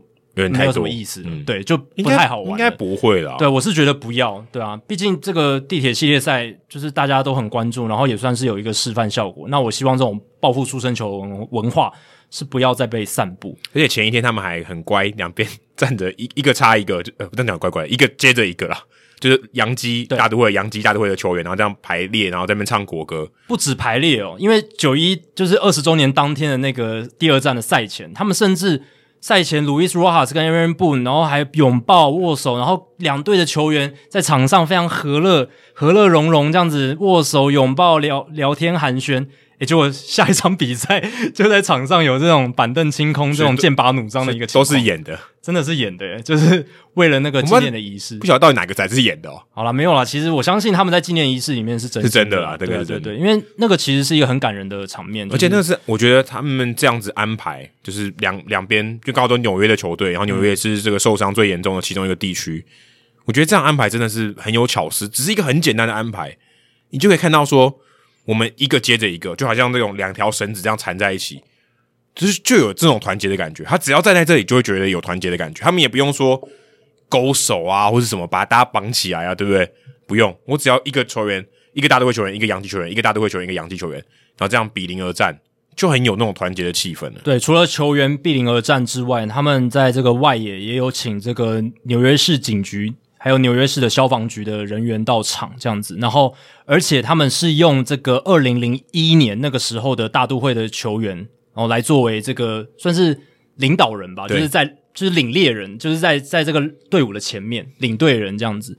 然后像 Mike Piazza 啦、Steve Trachsel 啦这些人都有到，就是当年的大都会的成员。嗯啊，当然，我觉得最有意义的就是开球仪式，请到了 Joe Torre 跟 Bobby Valentine，当年两支纽约球队的总教练。对，哦，那个画面真的是蛮令人动容的。诶、欸，我一开始原本以为他们安排这两个人呢，我以为 Joe Torre 会去补，诶，结果是两个人一起丢。对啊，我原本也想说，哎、欸，他们两个是开球组合，那 Joe Torre 捕手出身的嘛，嗯，应该给他接啊，因为虽然巴蒂费扬坦也不是投手，但是有一个捕手嘛，应该要接，结果没有，都他们两个都要丢。可能对吧、啊？也是反映出他们当年的地位是相同的啦，就是都、嗯、都是这个总教练的身份这样子。那当年其实呃，我当然年纪还小了，我不知道 Adam 的印象是什么，我是完全没有什么印象。就是对我来讲，因为我那时候才，你是说这个事件还是这场比赛？九一一的事件？哦，有啊，有很有印象。对，九一事件，我那时候年纪还小，所以我没有什么太大的印象。是后来看很多新闻报道啦，看一些。历史的记录哦，才慢慢去有这个想法，才有这个概念这样子。那那时候我国中，那时候、嗯、那是我记得一大早吧，在八九点的时候，嗯，美国时间八九点嘛，那台湾时间大概是我记得也是晚上八九点的时候，对，美东时间。想说是在拍电影吗？就好像我们在好莱坞电影里面会看到的一些情节。对，而且一开始看到撞，他一开始新闻就已经撞到第一栋了，嗯，然后想说这也太夸张了吧，结果马上就撞第二栋，对，然后新闻又爆出来。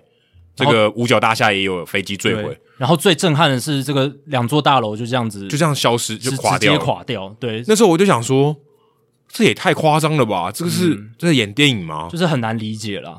那后来，当然棒球在这个九一一事件的后续扮演了很重要的抚慰人心的角色。嗯、那我觉得在这其中最最令人印象深刻，就是小布希总统他在二零零一年的世界大赛 Game Three。的开球，嗯，因为那年刚好这个有打进世界大赛，对，洋基队，如果如果没有的话就，就就没有了。所以洋基队也很争气哦，他们在那一年又打杀进了世界大赛，虽然最后没有写完这个完美的剧本，就是洋基拿下总冠军，没有，没有，响尾蛇拿下冠军。可是，在那一场世界大赛的 G3，小布希总统的那个开球，我觉得是对美国一个很重要的一个精神的激励。嗯，那天不管是你是共和党还是民主党，他们都不管了，就是放下一切的成见，就是算是。都很注目那个开球，那也是一个很大的象征意义。而且要庆幸的是，虽然我我可能觉得大部分的美国人不会这样庆幸，就是你们的总统是有棒球底的哦，对对对，他有开进一个好球，他以前是球队老板，对，他超爱棒球的，对，诶，可是这个不是必要条件啊，不是啊，对不对？当然不是。诶，这个第一个，他如果是球队老板，他也不见得真的会打啊。当然，对。第二个是你的总统也未必是跟棒球有关嘛，这很难诶。但是他刚好有，对，所以你会觉得，如果你是美国人，你会觉得，甚至觉得。这个安排的也不能讲很不能讲很好，但是你会觉得有点幸运啊，就是是一个这样的情节，然后去让大家起立欢呼。而且那时候还是蛮紧张的，因为那个时候美国还是蛮这个风声鹤唳的，嗯、就是你不知道下一次的攻击什么时候会来。其实我想，我想这场比赛九一一这场比赛啊，就是地铁大赛，哇，他们维安一定做的超多。哎、嗯，你要想，今天这个 City Field 也是四万多人的场地，哎、啊，而且二十周年。对啊，如果有任何的危险的人士，有任何的想法的话，如果他们在攻击是一个具有指标性的一个场合，对吧？但是当然是很幸运，什么事都没发生。这个有没有希望看见大家都平安？呃，搞不好其实有些电影的情节我们没看到，就是有些诶，也许他们制服了歹徒什么之类，我们不知道。有些预谋已经先先被他们中情局压下来之类的。啊、但不管如何，其实那一次在二零零一年世界大战 G 三的这个小布希总统他的开球，其实他那个时候是。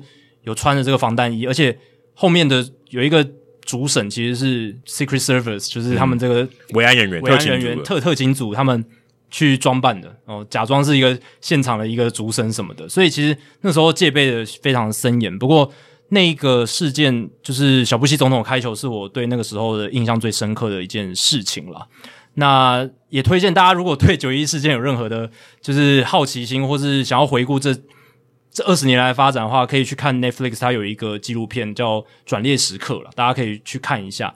那看完之后，然后再来看棒球这一系列，他们怎么样去在这段时间，尤其是九一之后那段时间，然后还有这一次的九一二十周年，为什么对他们来讲这么重要？你就可以看出一个端倪，也可以看出各中的这种文化深层的意义在里面。而且说真的，呃，你看美国北美四大运动，真的说真的，只有棒球跟他们最有关系。你其他的运动，你说有这么强的，当然有连结，但是没有这么高的。而且那个时候发生这个事情，中断的就只有哦，当时那 N N F L 已经快要开打了，但中断的就只有棒球。而且棒球对他们来讲就是一种生活，你你每天都要打的，基本上是每天都要打的比赛。你突然中断了，你也会觉得你的生活顿失所依啊，少了一个这个节奏感。那你现在让他回来，然后也让大家觉得，诶，有些正常的生活可以回来。不然你如果经历到这种恐怖攻击，你就算你没有没有任何的影响好了，你的城市、你的附近的朋友，可能多多少少受到影响，你的生活整个乱了套，你那个时候真的是需要一个慰藉。对，那就有点像说，大家像日本奥运这次有一个有一个主张，就是在疫情的情况下，我们希望给大家一点慰藉。我们先不论安全的事情，但的确当时有一派的说法是，我们希望让这个世界看到一点希望嘛，在这个很低迷的时候。那个时候，我觉得棒球也扮演在美国也扮演这种角色，也把大家的士气给凝聚起来。你你可以想象，就是一种团结的气氛，哦、嗯，让大家觉得有一个东西可以，呃，可以去回味，因为它毕竟是你生活的一部分。你有一个东西让你回到正轨，你慢慢很多东西都一个拉一个，好，可以回去这样子。那我们 Hito 大联盟的好朋友哦，大都会的员工 Wayne，他也在就是第二战结束之后，他有发表他的一些感想。那他有提到说，就是大联盟这一次刻意为之的这个系列赛呢，除了让两队球员戴上了这个纽约市警局还有纽约市消防局的帽子之外，球衣也特别制作了二零零一年的款式，而且改绣上了大大的 New York。嗯，哦，这个也很很有象征意义。因为他原本前面写 Mets。对，那他也说，我一向相信运动可以团结人心啊。那当年九一一发生十天之后，Mike Piazza 那个惊天动地的逆转全垒打，为纽约带来了重生的希望。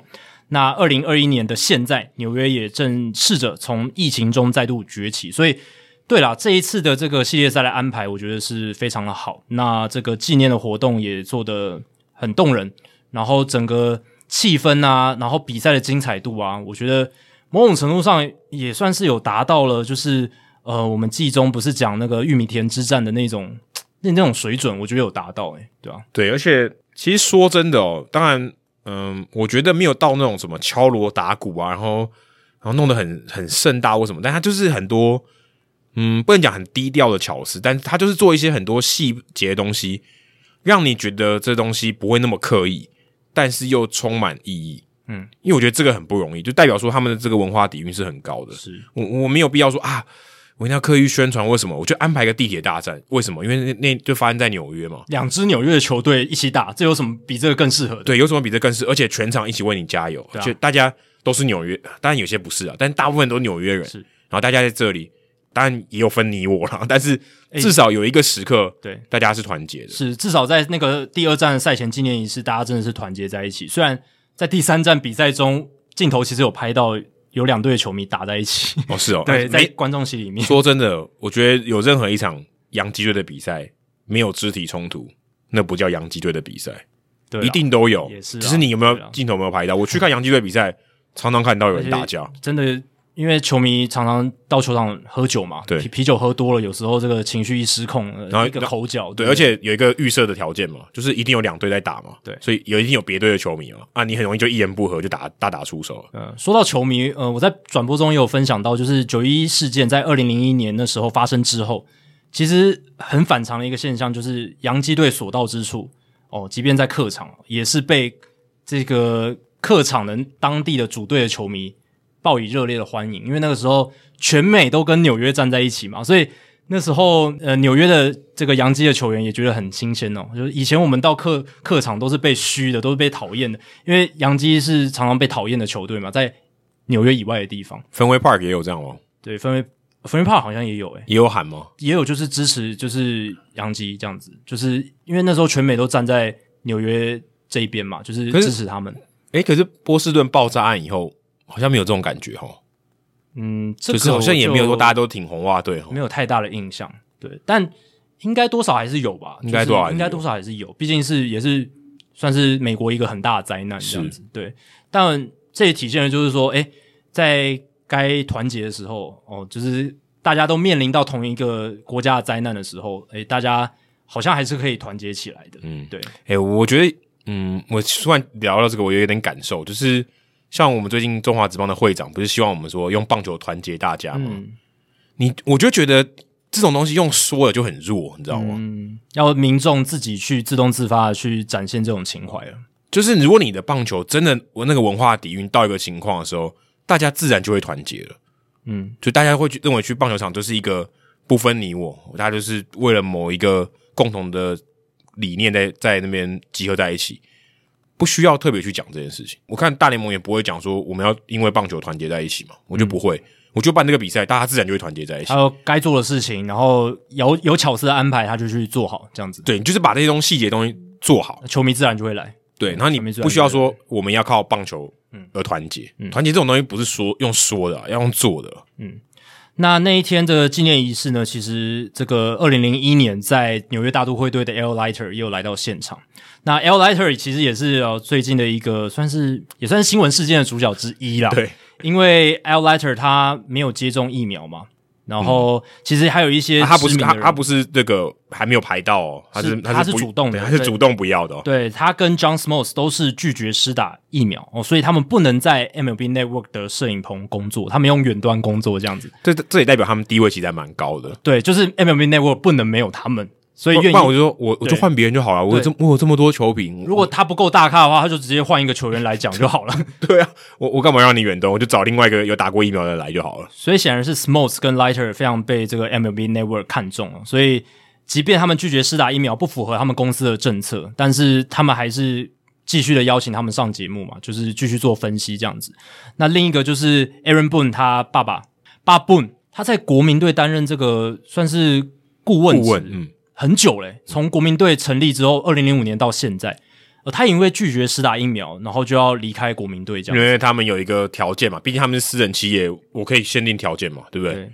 那如果你没有打，我就不让你继续，你就不符合这个职务的条件，就麻烦你请你离开。所以最近这个关于疫苗啦，还有疫情的事情，真的蛮多的。因为除了这个 Al Leiter 啊、Bob Boone 啊，还有这个 John Smoltz 以外呢，红袜。他们在八月底九月初爆发了一波很大的疫情哦，嗯、他们检出阳性者哦，就有好几个：Kike Hernandez、Christian Arroyo、Matt Barnes、Martin Perez、泽村拓一、Jarren Duran、Xander Bogaerts、Jairo Munoz、Nick Pavetta、Chris Sale，诶，几乎从先发轮直到牛棚到打线，每一个环节的主力都被检出阳性。这代表什么事？代表他们感情很好哦，全部都聚在一起。如果他们感情不好，他们也 对啊。照理来说，牛棚可能会跟这个、啊、这个打线可能会分开来。其实其实是真的会有啦，因为大家都两个。虽然同一队，可是基本上是两个团体嘛，大家作息有点不太一样。你看这个练操的时候就不一样了，嗯，对、啊？所以他们相较起来是比较没有那么跟跟野手跟野手跟野手跟投手来讲，野手跟投手是比较没有那么亲近。对，是没有那么亲近。可是至少红袜现在就是八月底九月初这波疫情看起来是真的很多人都中，然后不分牛棚、嗯、不分野手这样子。而且我刚刚提到的那些人，还不包括因为有接触到阳性者而采预防性隔离的这些进新冠肺炎上面名单的球员哦。所以还有一些教练跟其他一些球员，他们呃也有进这个 COVID-19 上面名单，绝对支援。只是因为他是隔离的关系这样子。那为什么红袜会有这一波疫情？主要就是因为红袜的疫苗接种率在大联盟算球队当中算是偏低的。大联盟到目前为止呢，也还有六支球队的接种率不到百分之八十五。诶，我看到是七队，不知道是六队还是七队，但差不多这个数字哦。呃，我看的是九月十号的报道。哦，那，那可能更新。他他，他是说有六队，那红袜是其中之一。嗯，然后听说是比这个百分之八十五的这个接种率还要低蛮多的。对对对，红袜算是整个大联盟里面接种率很低的一支球队。根据大联盟的资料啊，他们说有八成的被检出阳性的球员都是没有接种疫苗的。呃，其实这这也很合理啦。对，这这科学嘛。对啊，那通常啦，大联盟是不会对已经接种疫苗的球员去做裁剪的，去做检测的。对，等于说你只要打针，他就不会把你视为需要每天筛检。对，他应该定期筛检，不是每天筛检。对对。那除非是你有打疫苗了，但是你又有症状，嗯、哦，那这个时候就要去做一些筛检。对。所以红袜这一波可能两者都有，有可能是。没打疫苗的被检测出来，那有打疫苗的有发生症状，然后去检测又被检出来，所以才会是那种大规模的。因为他进到上面名单的时候，我们不知道他有没有打过疫苗，他没有，他没有揭露这个，他不会，因为这好像是他不会全部揭露。对对对，美美国来讲，这好像是个人隐私，所以他他也不会说。所以我们刚刚讲的那一批球员，我们不知道哪一些有打，哪一些没打，这是我们不知道。大家看新闻也知道有突破性感染嘛，所以你就算你就算接种了疫苗，你还是有可能感染。那后来呃，第一波疫情出来之后呢？红袜就开始进行这个比较大规模的这个检测了，就不管你有没有接种，就一一直频繁的检测这样，嗯、所以后来又检出更多，就是因为这样子的原因。那这一波疫情其实老实讲，有影响到红袜的战力。哎呦，哎，你少了 Zander Bogaerts 跟 Chris Sale，一定有影响的、啊，因为他们这个一躺进去，如果你是检出阳性的话，你就是至少十天呢。对啊。所以就就跟受伤一样。Chris Sale，你就是如果是中四日的话，你两场先发就不行出赛了嘛。对。那 Zender Bogaerts 野手更不用说，你十场不能出赛，伤伤害更大，伤害非常大。而且我们都知道，红袜是所谓的 top heavy 的球队，他们是非常依靠就是正中那几个顶尖的球星的。对。这个 Rafael Devers 嘛，Zender Bogaerts 嘛，JD Martinez，JD Martinez 算就就是他们打进的核心。那 Kike Hernandez 也很重要，在、嗯、而且他在他在进到这个名单以前，他打的很好。对。所以其实他进去之后，然后 Xander Bogaerts 进去之后，那十天的期间，其实对红袜的战力是很伤的，蛮挣扎的。嗯，当然最近他们都回来了，打线好像又恢复这个正常的运作。诶，可是是现在换 Chris Sale 进去，嗯，你投手现在又要临时找这个拼装车来去抵 Chris Sale 他的那个先发的位置，哇，这个老实讲啦，先不论说。这个打不打疫苗，这个道德的问题或者个人选择的问题，这已经对他们战力面上造成影响了。可是这没办法，这他们就是他们的选择。就是这个，我觉得只是说这个不是那种我们一般讲肢体的受伤，但某种程度他也是受伤。就是 OK，你就是要承担那个风险嘛。就像啊，你可能我的球队里面防护员的特别没有教你保养什么啊，就会导致大量的受伤，这是有可能的。那这个也是我觉得也是一样的道理。所以这个风险是红袜队必须要承担的。你没有打疫苗。当然，这的确没有强制啊，个人选择，个人选择。所以就跟我刚才讲重训啊，或什么这些维护你的身体的品质，这些也是一样的道理。只是所以变成说，OK，这是你自己承担，这也不能说你这样做就不对。坦白说，我我我会我会认为说，不要不要接种疫苗，真的是你个人的选择。对，而且有一个比较大的关键，像我们刚才讲说，Boom 他没办法继续做这个顾问了，是因为他签的合约，我想可能就是一年一约，或是或者什么的。球员不是啊。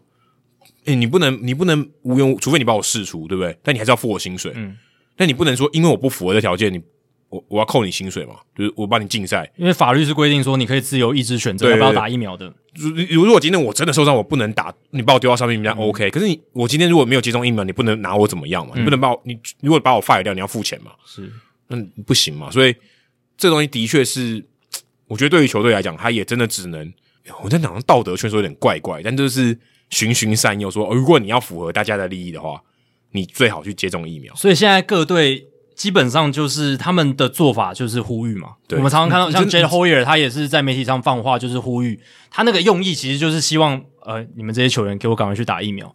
那红袜基本上也是类似的做法，当然刚刚讲的就是球员要不要打，这个是他们的自由意志。可是这个要考量的一点就是，今天被检出阳性的话，被影响的不是只有你自己，对，你会影响到你周遭的球员、你周遭的队友、你周遭的防护员、你周遭的这些。球团的工作人员全部都会受到影响，还有他们的家人，还有他对他们的家人，也有可能因为这个 contact tracing 去追踪他们的这个接触史，有可能也会被隔离，什么都会影响到。所以这个就是你在个人自由意志选择要不要打疫苗的时候，你需要考虑的，因为你的职业性质就是这样，你就是天天要跟这一群人混在一起，嗯，甚对啊，基本上所有人都这样，只要你在职场工作，只要你不是一个人的工作，或者是。有些人当然是他居家可以办公的话，那另当别论。球员不能在家里打球，他一定要你就是他在球员休息室嘛，你不能说我隔离嘛。而且而且现在你们也没戴口罩啦，对啊，现在大部分都开放，而且现场还有球迷，老实讲是有风险的，对吧？你还要考虑到这一层，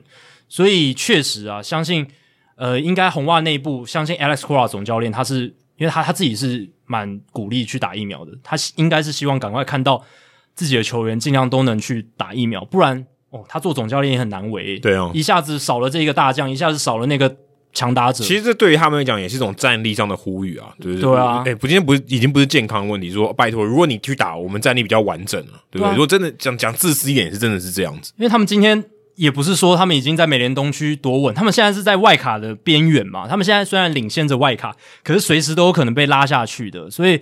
这个战力面的影响是很大，所以他们现在需要每一个人都在他们的岗位上做好自己的工作。嗯、这这要真的，刚才那句话说的很好。所以他们现在没有嘛，因为 Chris Sale 就进了这个 COVID nineteen 的伤病名单，就没有 Chris Sale 了，至少十天。嗯，而且说真的，这个也不是说什么波士顿地区疫情特别严重，说啊你们特别特别倒霉啊，也没有，全全美都这样啊。所以其他的球队他们如果做到这样，他们就有优，某种程度上有一点优势嘛。对啊，那如果你可以取得这个优势，你为什么不去做呢？嗯。那你如果你选择不要去做，你就自然陷入到这种困境里面。而且在这过程中还有一个插曲，就是红袜的外野手 Hunter Renfroe，他在接受这个广播电台访问的时候说：“诶，大联盟要我们不要再做检测了，这样才不会持续检出阳性。”但是呢，后来马上大联盟红袜两个官方都严正的否认这个 Hunter Renfroe 的说法，他一定要否认的，嗯，他不能不否认。所以 Adam，你认为？这个应该是真的，大联盟官方的人有真的对红袜这样子说，只是他们官方上一定要否认这件事情。嗯，我会觉得，如果 Hunter Renfroe 说的是真的，也是很合理的事情。因为为什么？这很很对大联盟利益很有很有帮助啊。因为你如果我们今天说这个逻辑就这样，你要被检出阳性呢，有一个最大的前提是你要去检测。你如果不检测的话，没有人知道你是阳性，嗯，那如果把这个逻这个这个条件拿掉，没有人会是阳性，就继续打。对啦，其实所以如果你真的要这样讲，对，对于符合其实是符合大联盟的利益，嗯、还有红袜队的利益的。对，所以他们会这样做，我觉得是。是可以有逻辑的。虽然我们我们在外界，甚至应该很多业内人可能都不太知道，到底大联盟到底对 Renfroe 说了什么，或者他听到了什么。对，或者他听，我觉得可能、这个、可能是听到的。对，也有也有可能是听了，然后错误的解读，也有可能，也有可能。但是他会这样相信，其实是有逻辑的。对，他会这样相信，是因为他自己的思绪也觉得说，这这对大联盟来讲是一个合理的一种操作方式。虽然他没有说他有没有打，但我相信他应该有打了。嗯，因为以他的态度来讲，他应该是有打，他感觉蛮理直气壮。对，因为他他觉得这个事情是应该要控制，希望大家去打的，所以他我想，他既然希望大家去打，他应该有打。有 Renfroe 后来有说，他是希望说他们想要搞清楚到底现在球队到底有谁染疫，谁没染疫。嗯，对，所以他们是他自己是想搞清楚这件事。那他自己的感觉是，大联盟好像不想要做这件事情。对，因为因为这对大联盟的利益是是有冲突，而且老实讲。有监责的单位去管大联盟，说：“诶，你有没有做检测？你这个红袜队这一波疫情，你有没有好好做检测？有吗？没有，没有，没有监管单位嘛。所以如果、呃、CDC 或许有吧，这个我就不知道了。可是我是觉得我觉得很多整个掌大权都是在大联盟的手上，诶，对吧？所以我是觉得啦，这个从如果我们撇开道德面来看的话，大联盟如果真的是这么对 Renfroe 他们这样说了，逻辑上是合理的。对啊，但事实真的不太清楚。对，但是也是刚好红袜队是这样啊，其他队如果坦白说，我们也不知道会不会爆发，嗯，也很有可能呢、欸。嗯，搞不好，诶、欸，而且这种事情，我说真的，如果还没有处理的好的话，季后赛爆发就完蛋呢、欸。而且如果 Renfroe 他说的属实的话，搞不好之前有几次的几波疫情都是被这样子大联盟这样压下来，这是也有可能哦。就是我觉得蛮有可能，这个这是一个阴谋论啦，先先澄清，这是一个阴谋论，没有任何的因为证据佐证。因为大联盟也是有利益考量的、啊，对啊，他一旦就是真的，尤其是去年更早期的时候，那时候疫情爆发更严重的时候，嗯、他们那个球技是整个完全不能打的。欸、我想到那个。Justin Turner 在世界大赛，对啊，后来不是这样。如果今天他真的大家感染了，那世界大赛打不完诶、欸。对啊，所以搞不好那时候有压也说不定。对啊，对啊。主要就是大联盟这两年的种种的一些行为，让我们对他们的检疫不是特别的有信心了。虽然他们公开公布的数字哦都很漂亮，什么哦阳性率非常低啦，然后大联盟算是这个控制疫情的模范啦什么的。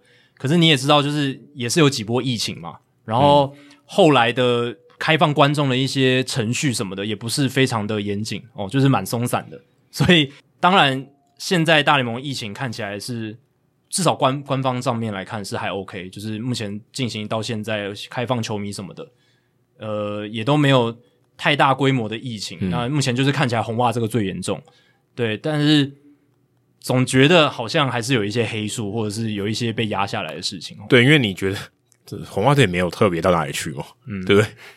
你说三十队没有另外一队，其实我是觉得以常理来判断，我觉得不太可能。嗯，就是其他队搞不好也有啊，只、就是没有爆发，或是就没有检查到。哦，当然，至少比较好的地方是说，就是美国的这个疫苗的接种率算高了。哎、欸，对，跟跟台湾比了。对，而且各队至少我们刚刚讲有二十四队，他们的这个疫苗接种率都已经超过百分之八十五。哎，我刚才讲讲有点不太对，疫苗覆盖率我不确定是不是比台湾高。哎，应该不见得有哦。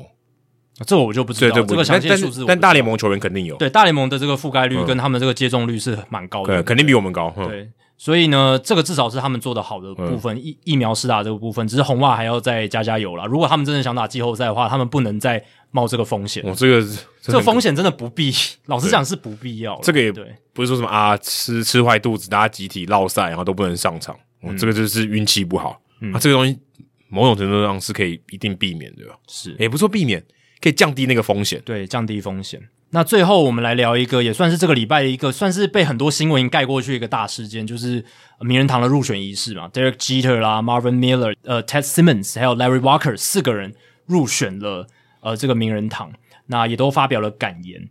那这个二零二一年的这一个入选仪式呢，主要是入选二零二零年的梯次啦，因为二零二一年的梯次其实是没有人入选的，嗯，就跟 COVID nineteen 其实在二零二零年才大爆发一样，对，就跟东京奥运其实是二零二零年，但是我们在二零二一年举办的一概念一每，每次看到二零二零年东京奥运，我就讲说，今年不是二零二一吗？但官方就是这样写啊，你没办法，你也只能这样照做。但是如果你延毕一年，你会说你应该毕业那一年吗？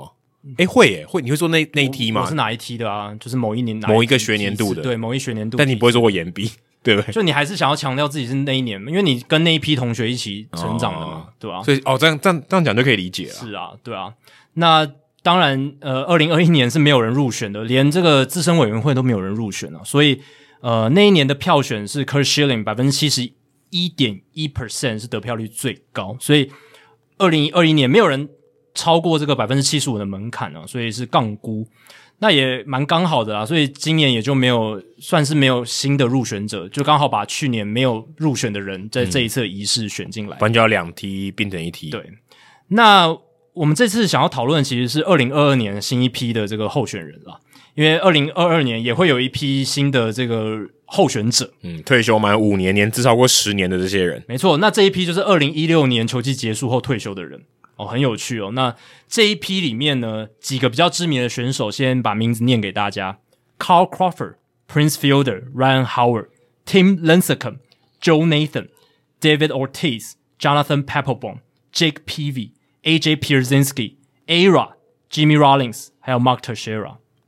哦，这些名字都是我相信跟我们一起就是差不多我们这个年纪的同温层非常非常熟悉的一批球员。对啊，就是我们看球那一段时间。确实，就是二十一世纪初期嘛，一路到这个前五六年的那那段期间，那陪伴我们长大的这些球星们，而且有四个打过红袜队。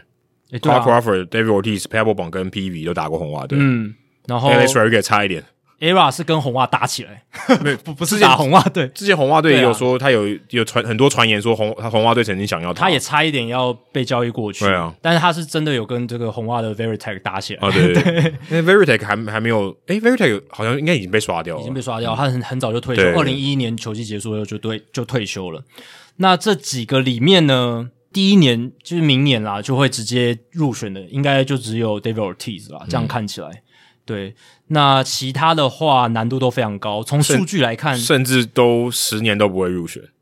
但从数据来看，其实 ERA 应该第一年就要入选。哦，对，没有。对，ERA 不能用数据来看他。对，但是就是因为他这个二零一三年爆发出来的这个生技诊所禁药案，让他这个形象再次的重挫。哦，所以这一个的话，你今天跟他一起播呢？哦。对啊，他今天是 ESPN 的球评，对，我听他有有听他的声音，然后我有引述了他几个评论。欸、我听到，我听到。对，那 ERA 他当然现在是一个知名球评嘛，算是形象有洗白。可是我是觉得，在很多棒球记者的心里面，他还是有个很大的污点。嗯，而且他是真的有被抓到嘛，而且是有被禁赛过、嗯嗯。而且我觉得，虽然他的形象嗯有提升，但很多人还是认为他很假了。嗯，就是。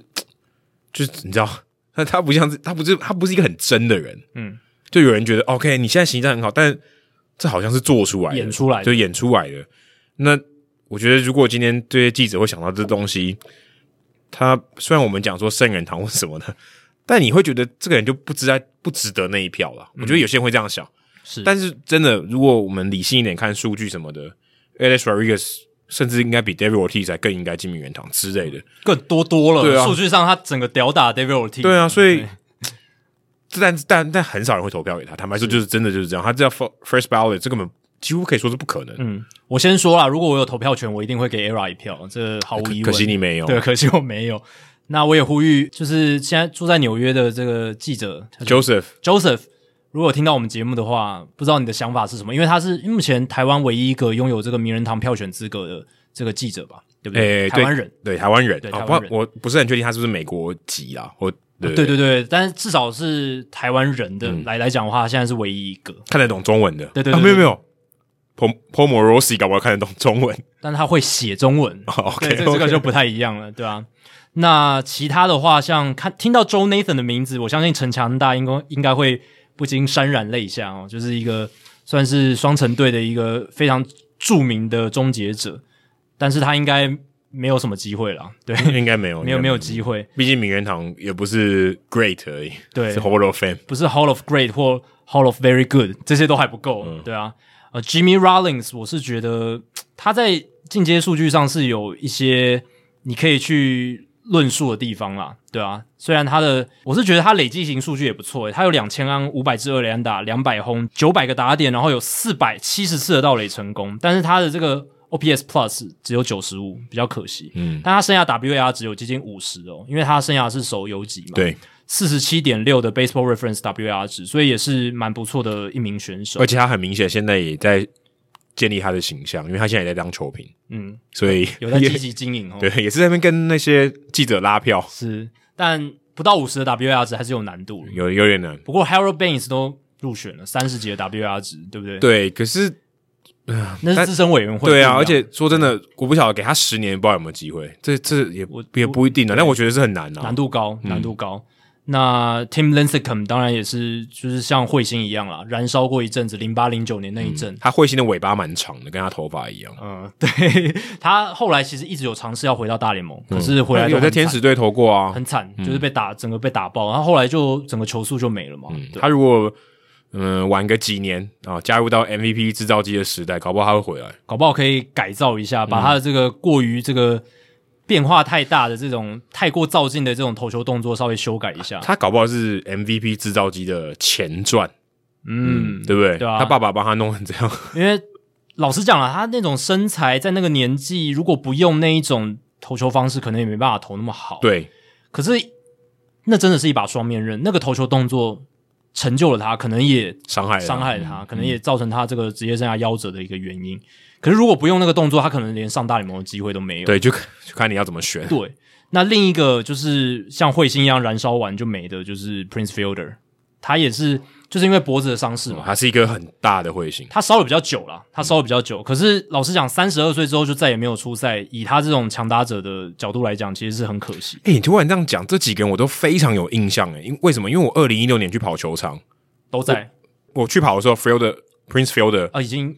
那他大概前几天宣布退休，对。然后我去的时候，我刚好在游骑兵的主场看到他那个记者会在大荧幕上面播，嗯，所以我特别有印象。然后 ERA 是我刚好去水手队的主场的时候，那时候他刚好开记者会说还要退了，还要退了，也是最后一年，也是最后一年。然后 David Ortiz 就是我去的原因，对啊，因为他那个就是巡回之旅嘛，对，所以退休巡回之旅，所以记忆都非常深刻。对，那 Mark Teixeira 四百轰，可是安打太少。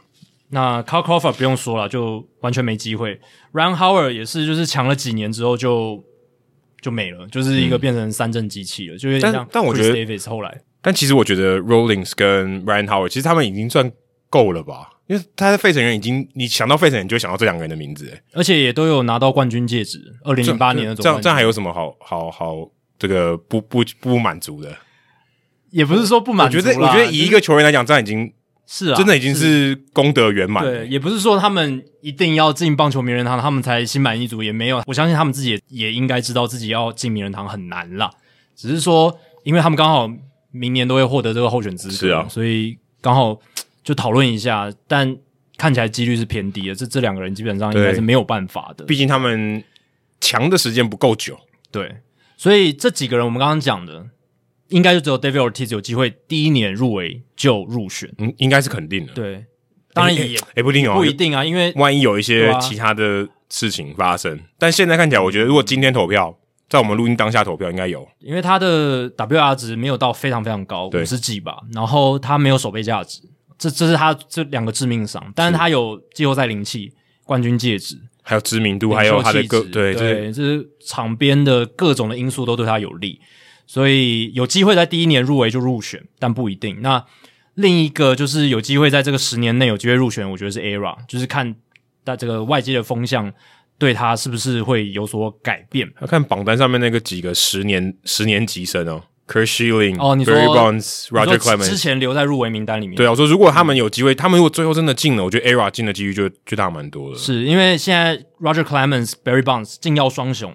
明年都会是他们，就是二零二二这个梯次都会是他们最后一年的候选。如果他们没有进，他们基本上至少资深委员之前他们都不会进了。而且资深委员会他们要选他们的几率更更低了，所以这个他们很痛恨这些竞耀球员。这个对于 ERA 来讲应该是一个很大的指标。对，但我觉得 Bounce 跟 Clemens 下一梯要进很难，因为他们去年就是二零二一年那个梯次的得票率只有百分之六十一点八跟六，都在百分之六十一。可是今年算小年诶、欸。对不对？嗯，对啦，因为只有比较有说服力的就是有 David Ortiz，对，对啊，相对来讲。然后刚刚讲那三个就是他们差差了一些些嘛，但也比其他人领先很多嘛。所以对原本留在入围榜单上的这些人是有利的，就必须这样讲。对，啊、对，分票的情况会变得比较没那么明显，因为一人就投十票嘛。是啊。所以，如果我今天哎、啊欸，我有你第十一名，哇，sorry，我就不能投给你。即便我想投给你，我也不行。只是 Bounce 跟 Clemens 这几年他们得票的趋势是很趋缓的，所以是难度很高。那我觉得最大的获益者会是 Scott Rolen。Scott Rolen 他的得票应该会有明显的成长。他前一年是百分之五十二点九，而且加上说 Omar Vizquel，因为这一两年传出了这个就是家暴，嗯，然后一些丑闻，还有性侵丑闻嘛，对，男球童的这个性性骚扰丑闻，对，所以。其实蛮不堪入耳的。那我是觉得他这个百分之四十九点一的得票率会重挫。对，这个我是觉得，我相信应该会发生。所以这些票，我觉得有一部分就会转移到像 Scott Rolen、像 Curt Schilling，我不太确定。如果是道德的票的话，应该不会转移到 Curt Schilling 身上。Curt Schilling 他自己是不想再被投嘞，他自己有这样讲嘛？但是谁管他？就是名人堂他们还是有自己的制度，也否决他。对，百分之七十一点一的得票率会不会突破百分之七十五？我觉得是是有机会啊，可是他搞不好说我拒领，哦，但就名人堂他们还是要做这个程序嘛，就是是是，因为这是记者投票出来的。如果如果他最后真的破了七十五趴，然后他没有出席，会不会很屌？嗯，有可能诶、欸，我不知道以前有没有拒绝出席过的人，这个可能要查一下。呃，我最近看那个 Marvin Miller，他过世了嘛，他当然不能现场领，可他家人没有来领了。哦，对了，他因为他他他的家人就说 Miller 他在在世的时候，他说。我不想跟这个有瓜葛，对，长期的被忽视了，甚至有被抹黑的一些情况，被大联盟抹黑，所以他有点像是，如果你在他生前就选了他，嗯，他也未必会接受这个奖。对，当然，即便你给他，他不他不收，也有可能他在世的时候，大联盟会用一些方式去弥补他们之前对他的一些伤害，对，然后弥补这个伤痕，就有点像以前 Yogi Berra 跟杨基闹翻，是，后来又修补了这个关系。呃，任何事其实都有一些转圜的机会，只是当人去世之后。转圜的机会就没有了。Marvin Miller 就是这样，非常可惜，太晚才进名人堂。那明年我们就看 Scott Rolen 他得票率会多少。那 David Ortiz 有没有机会第一次入围就入选这样子？或者是有可能都没有人入选？有可能哦，连续两年都没有人入选，这个就。我觉得对棒球名人堂来讲不是一件好事情了，对吧、啊？你入选仪式、欸欸、没有错，这个真的，呃、对啊，就没有没办法办那个仪式，对啊，那个古柏真的观光会受到重挫嘞，他们一年就赚那一波，对啊，而且今年其实受到疫情影响，这个去参观的人有变少，欸、有变少，所以他们收入是有变少，去年甚至没办，嗯，那所以对于他们这个、啊，去年大家都很衰啦，对，但对于这个要依靠观光的小镇来讲，是更加的受到冲击的，嗯、对啊，所以对啊，明年就几个看点啦，Curt Schilling 哦，David Ortiz。Scott Rolen，还有看看其他人有多少人会冲上来，对，然后看 Omar Vizquel 的得票率会跌多少。如果跌到五以下就直接掰嘞，应该不会那么夸张啦。但我只是觉得会，嗯，十个百分点以上，我觉得是有机会的。嗯哼。好，接下来解答这个冷知识的答案哦。那我刚刚问的问题就是说，在这个 City Field 花旗球场史上打出最多全垒打的客队球员是谁？Giancarlo Stanton、Bryce Harper、Ryan Zimmerman 还是 Freddie Freeman？那答案呢？就是我有转播到的 Giancarlo Stanton 啊，这个其实有点明显哦。当然，他在这个 City Field 今天赛前呢是二十二轰，这个已经是记录了。那他今天又在这场比赛里面，就是地铁大战的第三战轰出全垒打，一个追平比分的两分炮。虽然最终没有帮助洋基赢球，可是在那个比赛当下还是一支重要的全垒打。这个是他在 City Field 第二十三轰，呃，其实真的很可怕，嗯，就是可能比很多这个大都会的球员还多。对啊，你要知道就是。第二名是并列的，Chase Utley 跟 Anthony Rendon，他们两个人十四支在 Citi Field。哇，Chase Utley 有在有这么久哦，有有有，他都在费城人吗？对，跟我说他只有最后几年在道奇，对吧？跟他跟 Citi Field 重叠的时间也也也没有也没到很长，没有到很长，所以他是蛮会在 Citi Field 轰全垒打的。所以第二名是十四支，你就知道 Giancarlo Stanton 他的这个领先幅度。有多大？而且他好一阵子已经在洋基队了。其实他到 City Field 的时间是比他在国联东区还少的。就是二零零九到二零一七年这一阵子在马林鱼队嘛，就是不到十年的时间。不到，嗯。那在这个其他球员的部分，Bryce Harper 十三支，Ryan Zimmerman 十一支，Freddie Freeman 九支。哦，Freeman 蛮少的，蛮少的啊。以他就是整个生涯都跟 City Field 重叠的一个情况，嗯，而且又在勇士队，对，所以其实是蛮少的哦。对啊，所以。这个就是本周的冷知识啊，不知道大家有没有猜到？这一集的这个答对率应该是蛮高的，我觉得，因为大家要看你的转播。对。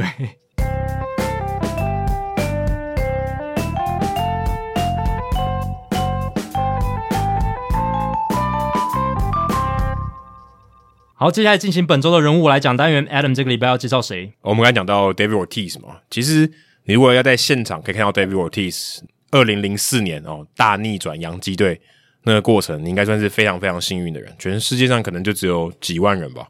如果你在现场的话，嗯，我今天要讲的这个人呢，他不但有看到现场这个大逆转第七战跟 Seven 在洋基球场，世界大赛第四场哦，红袜队终结八十六年的魔咒，他也在现场。哦、Roy Halladay 在季后赛投出五安打，他也在现场。世界大赛二零一零年那一年巨人队夺冠，也是他，他也在现场。二零一九年铃木一朗退休，他也在现场。我想世界上没有多少人都在现场，应该通常就是那种联盟高官有没有？就是诶联盟高官也不一定诶，但通常最重要的场合，联盟高官会在现场嘛，对不对？哦，对，去督导嘛，对不对？或者是去去露个脸。可是 Rob Manfred 他的时间也没那么长，对、啊，诶你说高官要干那么久也不容易。Manfred 是二零一五年开始的，对啊，但 Bud Selig 他的任期很长，不过。哦他不是联盟主席，能够见证到这么多重要的时刻，是一件很不容易的事情。而且他也不见得都在场，对啊，他有可能在一些季后赛重要的比赛会在场，嗯、可是他不见得就是最后一战，或是 Roy Halladay 这种无安打比赛他也在场。那我今天要介绍的这个呢，其实刚好因为最近我看波哥的转播，就是你你原本你应该去播的那一场，对，天使对太空人那一场比赛，他刚好聊到，因为我刚好打开电视，他刚好聊到那个认证贴纸，嗯，就是呃这个实战的用球要贴贴纸，对，那我刚好看到呃运动画刊最近有一篇文章在讲这个实战用品哦，仿冒的超多大泛滥的这个文章，我想说，诶、欸不错，我看到里面有访问到一个人，然后我去用他的名字反搜，查到一个蛮有趣的人，他叫做 Howard Shelton 啊，大概是 T 的这个 T O N Shelton，他是一个黑人，那他是做在大联盟里面就是做这种认证啊，实战用品的认证。那我看到费城调查者这个一篇报纸里面有一篇报道，是 Shelton 呢这个人呢，他是在两千年底二零零一年的那个地震。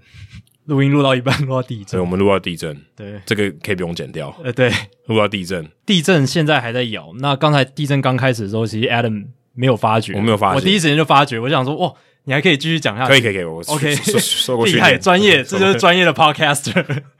那我刚讲到说，他 Shelton，他是在两千年年底，二零零一年初的时候开始。那个时候，大联盟做了一个计划，叫做 Operation Bullpen。我不知道为什么它叫 Operation Bullpen，其实我到现在也不太懂。那当时为什么会有这个计划呢？是因为 FBI 哦，这个调查局，联邦调查局，他们发现这个市面上有太多棒球这种实战用品的仿冒品。当时 FBI 查到去查，百分之九十都是假货，就根本也不是他签的。然后这个用球也不是那个真的那场比赛的用球，超多假货。因为你如果没有认证机制的话，太好仿了嘛，你就拿一颗球，然后看着那个。以前签名过的球的照片，你去自己签一个，因为他也当时没有认证嘛。啊、我刚讲这是还没有认证机制之前，对联盟是没有认证机制，所以这颗球是真是假，完全凭良心，对、啊，也没有人知道是真是假。你自己抹一些红土，看起来就像旧旧的。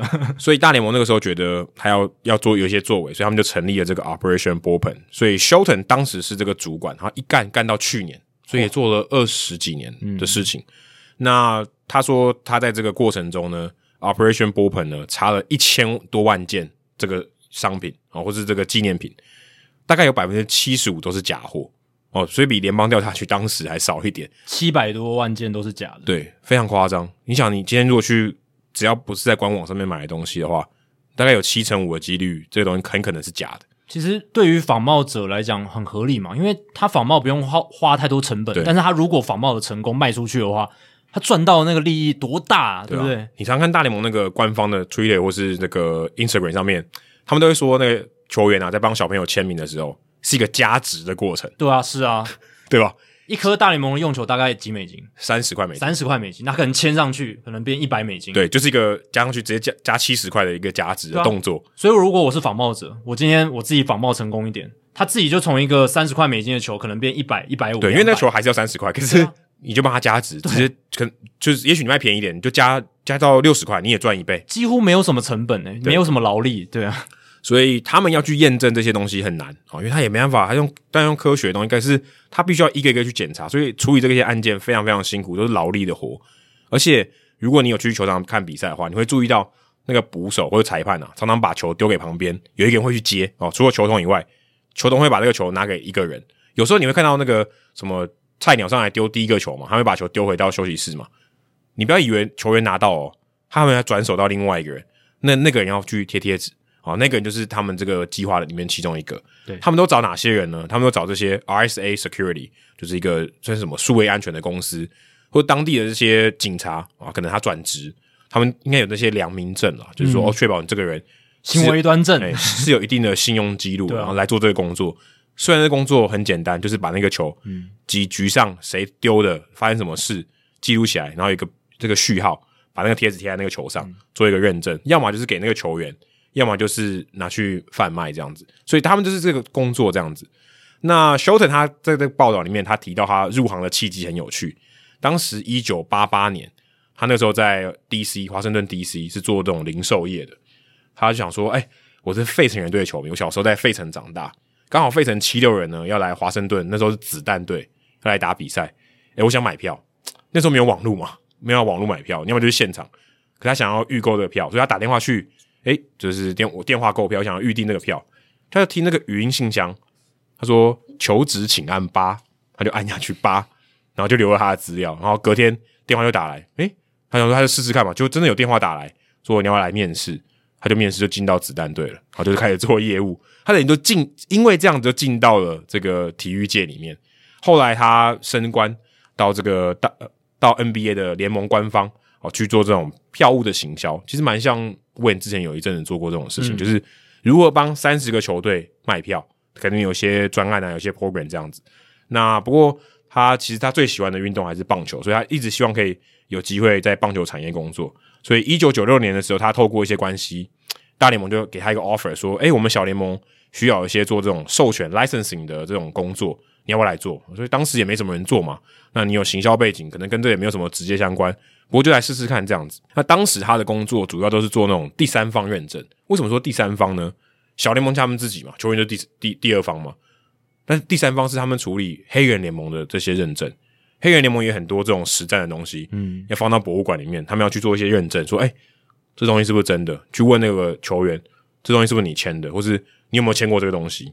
可能有做一些调查这样子，对，黑人联盟的东西更难了，因为年代久远。对，而且我我在想哦，为什么要找他去做这个事情？因为他其实是黑人，嗯，因为你听名字不知道休腾是白人还是黑人，他其实是黑人。我想这有一点点关系，所以安排他去做这个黑人联盟的这个实战用品的认证。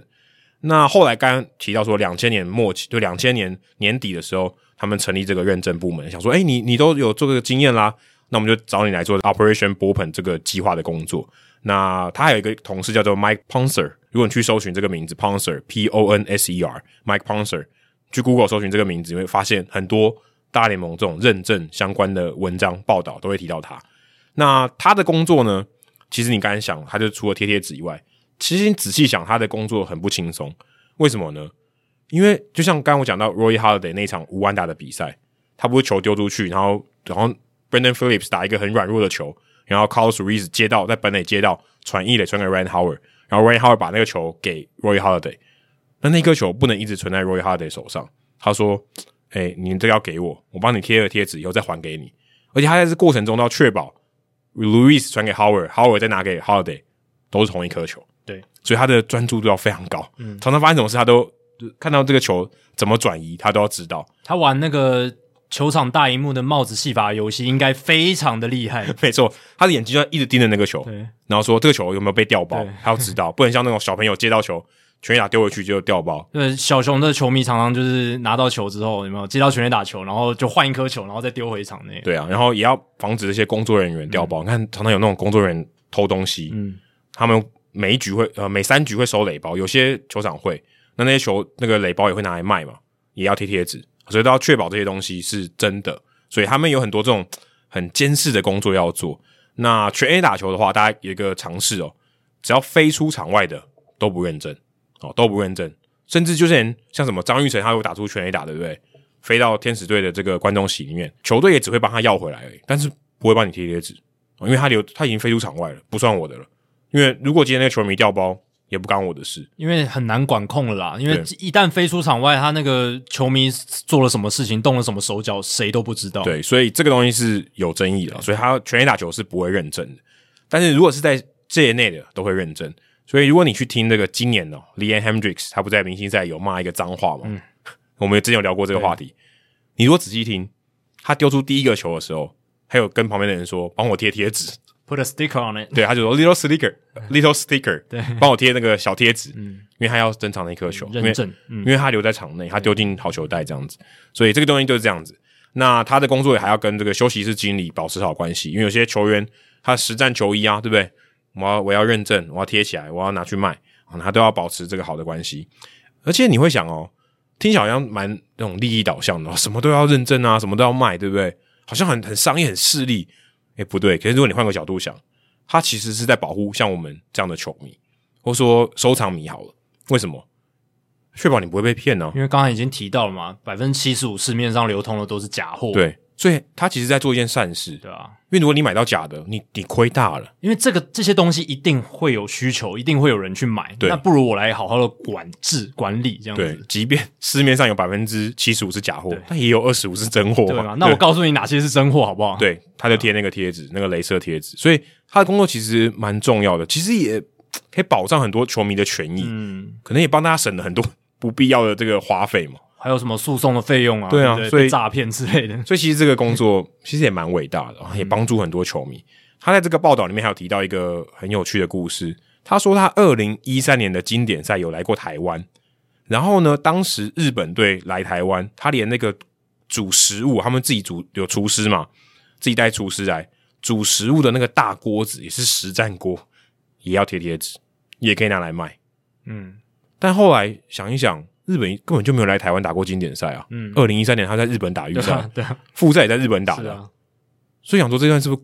错字，嗯，然后我就问波哥，波哥说真的有这个事情诶、欸，嗯，但只是地点可能错了，是。他知道说这个锅子真的是有被这个联盟给认证，因为 WBC 是联大联盟办的嘛，对啊，所以他们的认证机构也都是就是同一套的，嗯，所以还蛮有趣的，连锅子都要认证，那就是他去年退休，所以他才把这些故事都跟大家分享。看完这个故事以后，我其实想，台湾没有什么人在做这个事情嗯，台湾没有什么这种实战。用品对，对，甚至机制也没有，然后这个市场好像就是也没有一个官方的这种平台，嗯、或者球队也没有在贩卖这些东西，有的话也很少，或者就不流行这样。但其实这个市场我觉得蛮大的。对，如果中华职棒大联盟想要认真搞的话，这个是有很大的商机的。如果每支球队都有他们这个认证过的比赛实战用商品都拿来贩售的话，其实。可以增加很多裁员的、啊，真非常多，而且这东西是无上限的。对啊，你一件球衣也许好不了不起，一件球衣成本两千块，你可能卖到五万块，对吧、啊？而且这些很多比赛用过的东西，以现在的情况来讲，很多大部分就是就丢掉了，或者是就没有重复利用了。那它都等于是零价值，就是等于用完之后就没有价零价值。那你今天透过这个认证的机制，然后它经过了一些时间跟历史，你赋予上它新的价值，那。这些价值能为联盟带来新的收入，那这些新的收入就能够促使这些球团更愿意去投资球员，让这个环境越来越好，形成一个正向的循环。这不是一件很棒的事情。对，我简单来讲，例如说，球员每一天他都穿新的球衣，嗯，也就是前一场的球衣他都拿去卖。对，那如果假设一件球衣两千块，你卖五千块，你赚三千块，你说再多做一件球衣两千块，好不好？你就瞬间赚一千块。嗯，那你要不要做？可是感觉台湾没有这样做，他就拿去洗了。对，就没有实战球衣了，比较少。所以我觉得这个东西是可以去思考，说，哎、欸，如果今天我要赚，赚单讲一千块，可能大家觉得很劳心劳力，嗯，很多人就很多钱了吧，对不对？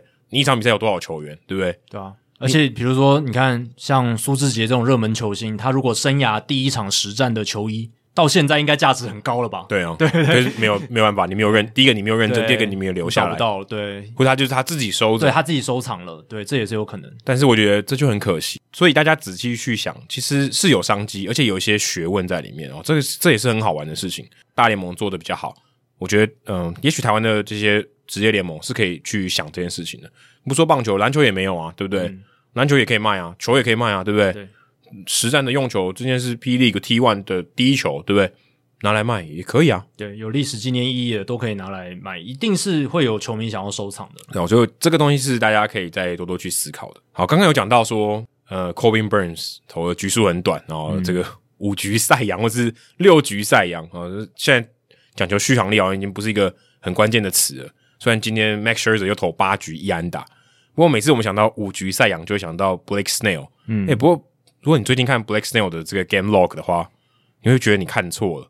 他最近投球局数都还蛮长的，对啊，而且用球数有蛮多场都破百球的哦。哎、欸，他他是不是今天受伤？对，但他今天受伤。我今天就要要讲，就是刚好配合着 Blake Snell 今天受伤的消息来讲一个关于他的数据哦。当然今天比较不幸啊，他今天对这个道奇队球队零比八输球之外，他自己今天只投十一球就退场，左大腿的内收肌紧绷哦，所以。这对教士队来讲，尤其是现在要竞争国联第二外卡的教士，是超大的一个伤害。因为 Blake Snell 最近期的表现是他们还能够保保持住这个竞争力的很大的原因。其他都有都不太行了。对，达比修有整个垮掉了。对，他明天我们录音的隔一天要先发，就看他明天的表现会怎么样，哦、能不能回稳。其实蛮关键，他已经大概有一个多月都一两个月都不行。对啊，他。他们不能再输了啦，因为现在红人的战力也还维持得住，嗯、对，然后后面也有一些国联的球队要追上来，像红雀啊、大都会这一些，嗯、对吧？所以 Blake Snell 的状况呢，左右了这个教士队的战力跟国联外卡的整个战力的布局这样子。那 Blake Snell 我今天要讲的数据是什么呢？他从八月二十五号到九月七号这段期间哦，他连续三场先发都至少投七局，飙至少十 K。而且被安打不超过三支哦，这个 dominate 级的。对啊，虽然我设了三个条件，对不对？我们前面有讲哦，条件设的太多，通常是有一些误导的嫌疑。可是我觉得这已经不算误导，这是我设的条件都是一个代表一个非常主宰力的一个先发投手的表现。而且你设的条件是越来越难哦，越来越难，对啊，就要达到很难的。对啊，我们刚刚讲嘛，先发投手现在要投满七局越来越难了，然后要标至少十 K，十 K 现在好像比较容易一些，可是被安打还要不超过三支，这个很难，我觉得这个很难。对。那大联盟史上连续三场先发都完成这三个条件，而且都同时完成的这样子的投手，史上只有四个人，而且这个就就是第四次。Blake Snell 这个八月二十五号到九月七号这个区间是史上第四次发生这种事情。你会想以前应该很多诶、欸，就是投超过七局的，连续三场先发都投超过七局，这听起来还不会太难。对，这个以早期来讲非常容易，几乎所有先发投手都可以做到。然后十 K 也好。早期比较难一点，但从一九八零年代以后，可能比较这也没有那么难。对，但是被打不超过三支安打，我觉得是最难的，就最难了。对啊，所以以前呢，前三位达成这项就是连续三场先发都至少七局，要至少十 K，且被安打不超过三支的投手，分别是 Corey Kluber，在二零一七六月十九号到六月二十九号这段期间的三场先发，然后再来是 Yohan Santana，二零零四年七月一号。到七月十一号这段区间的三场先发，然后还有 Nolan Ryan，一九七六年九月二十五号到十月三号这段期间的三场先发。那其实 Yohan Santana 跟 Kluber 的成绩都差不多，都非常的主宰力在这三场先发里面。那 Blake Snell 他的先发的局数是这四个投手里面最少的，在这三场比赛他只投了二十一点二局，那 Kluber 是二十四局。Yohan Santana 是二十五局，然后 Nolan Ryan 是也是二十五局，只是 Nolan Ryan 比较有趣的是，他在这三场先发里面投了十九个保送，十九个，对，三场先发十九个保送，但是哦，他还是在这三场先发里面拿下两个完封胜，那个年代真的比较不一样，就比较疯狂的控球，对，然后 Nolan Ryan 就是 Nolan Ryan，他就是那样子，effectively wild，就是这个也没有很，这有很 effectively 吗？有啊，他拿下两两场完封胜，哦，对不对？这个你们能帮球队赢球就是 effective，哦、对不对？对对对，哦，不是 efficient，不是 efficient，是 effectively，、嗯、所以是有效的疯狂，不是有效率的。对，那第二个跟大家分享的数据跟 Miguel Cabrera 有关。今年以前呢，Miguel Cabrera 他面对三百三十五名不同的投手挥出四百八十七轰，所以呢是有一个可以观察的一个数据现象，就是说投手就是你轰出的全垒打的这个投手。跟你打出全垒打的这个数量的一个比例，看说你从多少不同的投手打出全垒打，那 Miguel Cabrera 的这个比例就是零点六九，就是三百三十五除以四百八十七，所以等于是什么？这样的意义是什么？其实就只是想要凸显说他面对到多少不同的投手打出了全垒打这样子，但一定会小于一嘛？一定小于一啊，因为你不可能就是对你，因为你一直说一支一个全垒打只能对应到一个投手，一定会对应到一个投手吧？对啊。那在这样的情况下，就是比例越高，代表你打出全垒打的这个投手的多样性越，越多样性越多，越高。对，对，以你个人生涯来讲，越，也越难。以你个人生涯来讲，那你比例越低的话，就代表说打出全垒打的这个投手重复度越高。就是你可能特别会特别会打某些选手，对，你常常对某一名投手打出全垒打这样子。那 Adam 先问你哦，你觉得 Miguel Cabrera 这个零点六九的比例算高还是低？应该算。高高的意思说一嘛，就是高一较高，越越靠近一较高嘛。你觉得这个在历史上这样子算高算低吧？你觉得算低？对啊，投手来来去这么多，你觉得应该是零？他这个已经快接近零点五嘞，等于等于他打一个选手，打一个投手可能打两支诶。对啊，因为他三百三十五名投手挥出四百八十七轰嘛。嗯，对啊。那接下来就来跟大家讲一下这个投手全垒打比的这个趋势哦。那大联盟史上有三千两百五十五个人生涯的这个投手全垒打比例为一，就代表说他打出每一支全垒打都是不同的投手，这很合理啊。有三千两百五十五人，为什么呢？因为有一千一百九十八个人生涯是只有一轰的球员，那一定就是这样扣掉也还蛮多的，就是就独特的投手，就扣掉这个也有快也也有两千多人呢。对，两千多人。也蛮多的，至少打两支全垒打的，那都不然后都不是不同的投手。嗯、那我们把这个样本数拉大一点，生涯至少累积四十轰，而且每一支全垒打都是从不同投手击出的球员，史上就只有四个人而已，所以是很少的。而且这个数据是截至到二零二零年，先先讲清楚，就是到二零二零年为止，还不包括今年。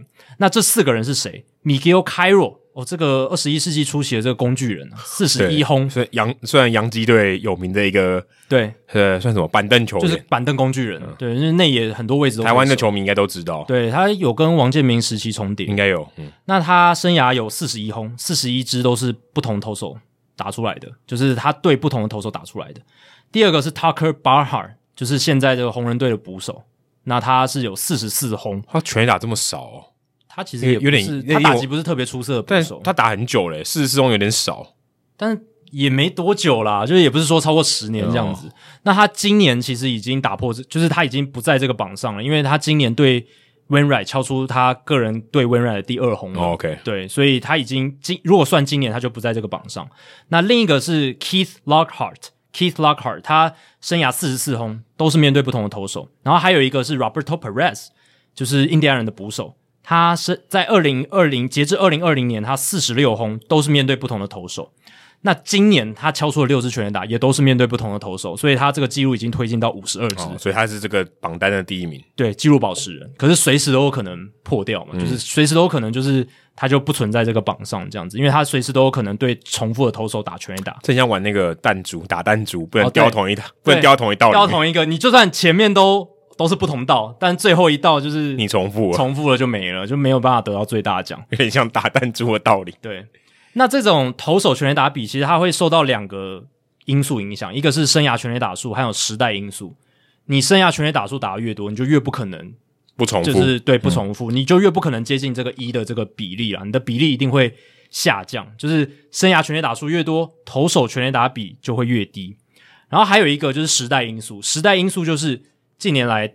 你看，大联盟从一九九八年到现在三十支球队嘛，跟以前十六支球队不一样，嗯，人数又多了一快一倍，投投手就变多了，嗯、多样性就变多了。而且我们刚才也有聊到，近年来这个免洗投手越来越多，这种四 A 的投手越来越多，小联盟拉上来临时补强的也越来越多，所以后援投手数量泛滥。那在这样的情况下，投手全垒打比呢，其实是会变高的，因为你面对到越来越多不同的投手，所以。越靠近近代，其实这个投手全垒打比是会比较高的，这个还蛮有趣，因为你会面对到更多不同的投手，那比较难遇到相同的投手这样子。那如果你去看历史上的数据哦，哦，先看整体，整体来讲的话，大联盟史上的这个投手全垒打比是百分之七十一，百分之七十一。刚才你还记得米格卡布瑞拉生涯是百分之六十九，对，零点六九。所以如果你是看。就是整体的数据的话，诶，卡布瑞拉好像略低于平均这样子。那你如果看生涯低于一百轰的话，它的平均其实是百分之八十二。如果四舍五入的话，百分之八十二其实就很高嘛。就像刚刚讲，你生涯全垒打数打得越少，你就越有几率打出的每一支全垒打都是不同的投手。但你随着这个全垒打数往上升，这个比例也一直下降。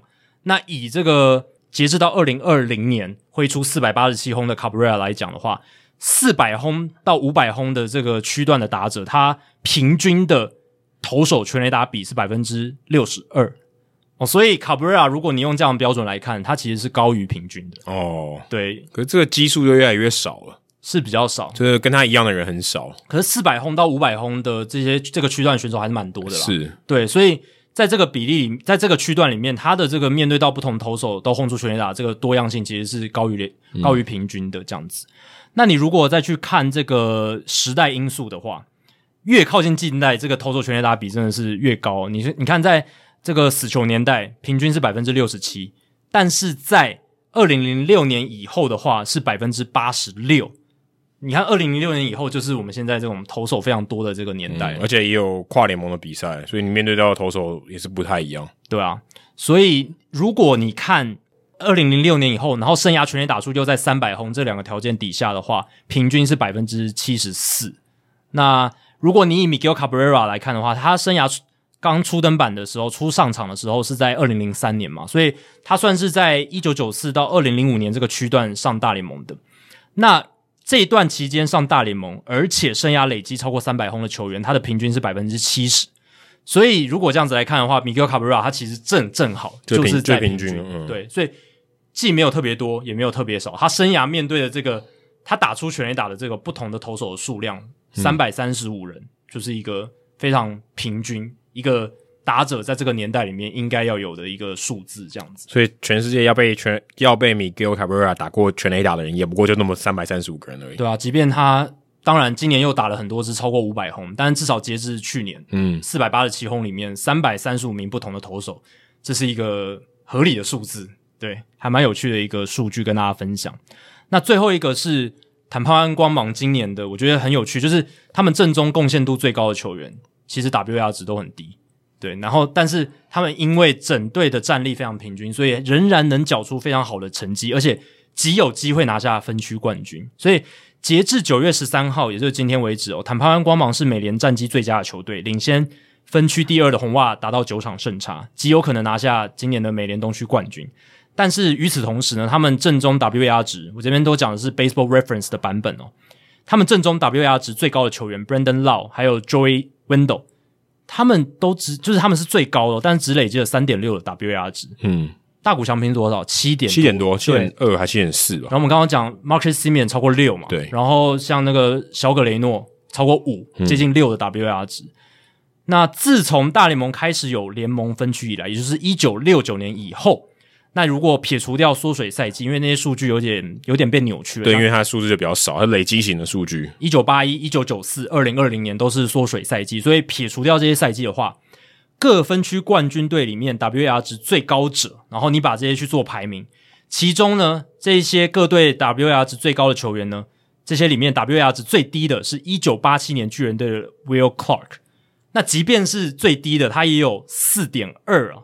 所以如果 Brandon Lowe 还有 Joy Wendle 或其他任何的光芒球员，今年到球季末都没能累积超过四点二的 WAR 值的话，今年的光芒就有可能会创下。分区冠军队史上啊，贡献度最高的球星哦，但是他的 WAR 值却是这些分区冠军队里面史上最低的一个记录，这样子。所以这也可能也表示说，他其实，在一定的资源底下，他把这个资源平均分配到最有效果的情况，啊，最有效率。因为如果你把好的球员全部都集中在某一个 WAR 值上面，某 WAR 值它的贡献度可能集中在特定的球员身上，所以代表说他可能他的贡献度最高。可如果你每个人的都很平均的话，代表说，其实你的薪水可能也很也很低，所以你可以打造出一个相对平均的阵容，但是很强。因为我们刚刚讲嘛，红袜队就是 top heavy，就是他们阵容战力都集中在几个顶尖的球星这样子。但是红呃光芒是完全相反，它就是整个平均分散。可这是最难的。对，但累积起来，他们还是可以创造很高的 WAR 团队的 WAR 团队很好的一个战力。所以光芒队我觉得就是一个典范，就是说他们完全体现这个棒球运动。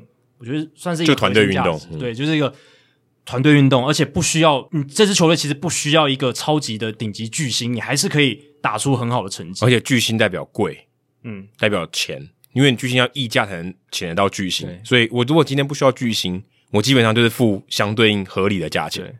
然后对吧、啊？所以光芒现在团队薪资就很低嘛，嗯，然后还是可以打出佳绩，所以就是这种他的玩法玩到一个效果，就执行到一个很到位，这样子、啊、就会到就会得到这种结果。就是光芒正中就是没有顶级闪耀的巨星，可是仍然可以打下分区冠军。对，每个每个人都是可能发挥到他的极致，不然你也可能每个人都很平均，每平均的烂了，就跟海盗一样这样，这、啊、也是有可能的。你要拿下分区冠军不容易，那历史上即便是就是像一九八七年巨人队，他们阵中也没有什么巨星，可是 Will Clark。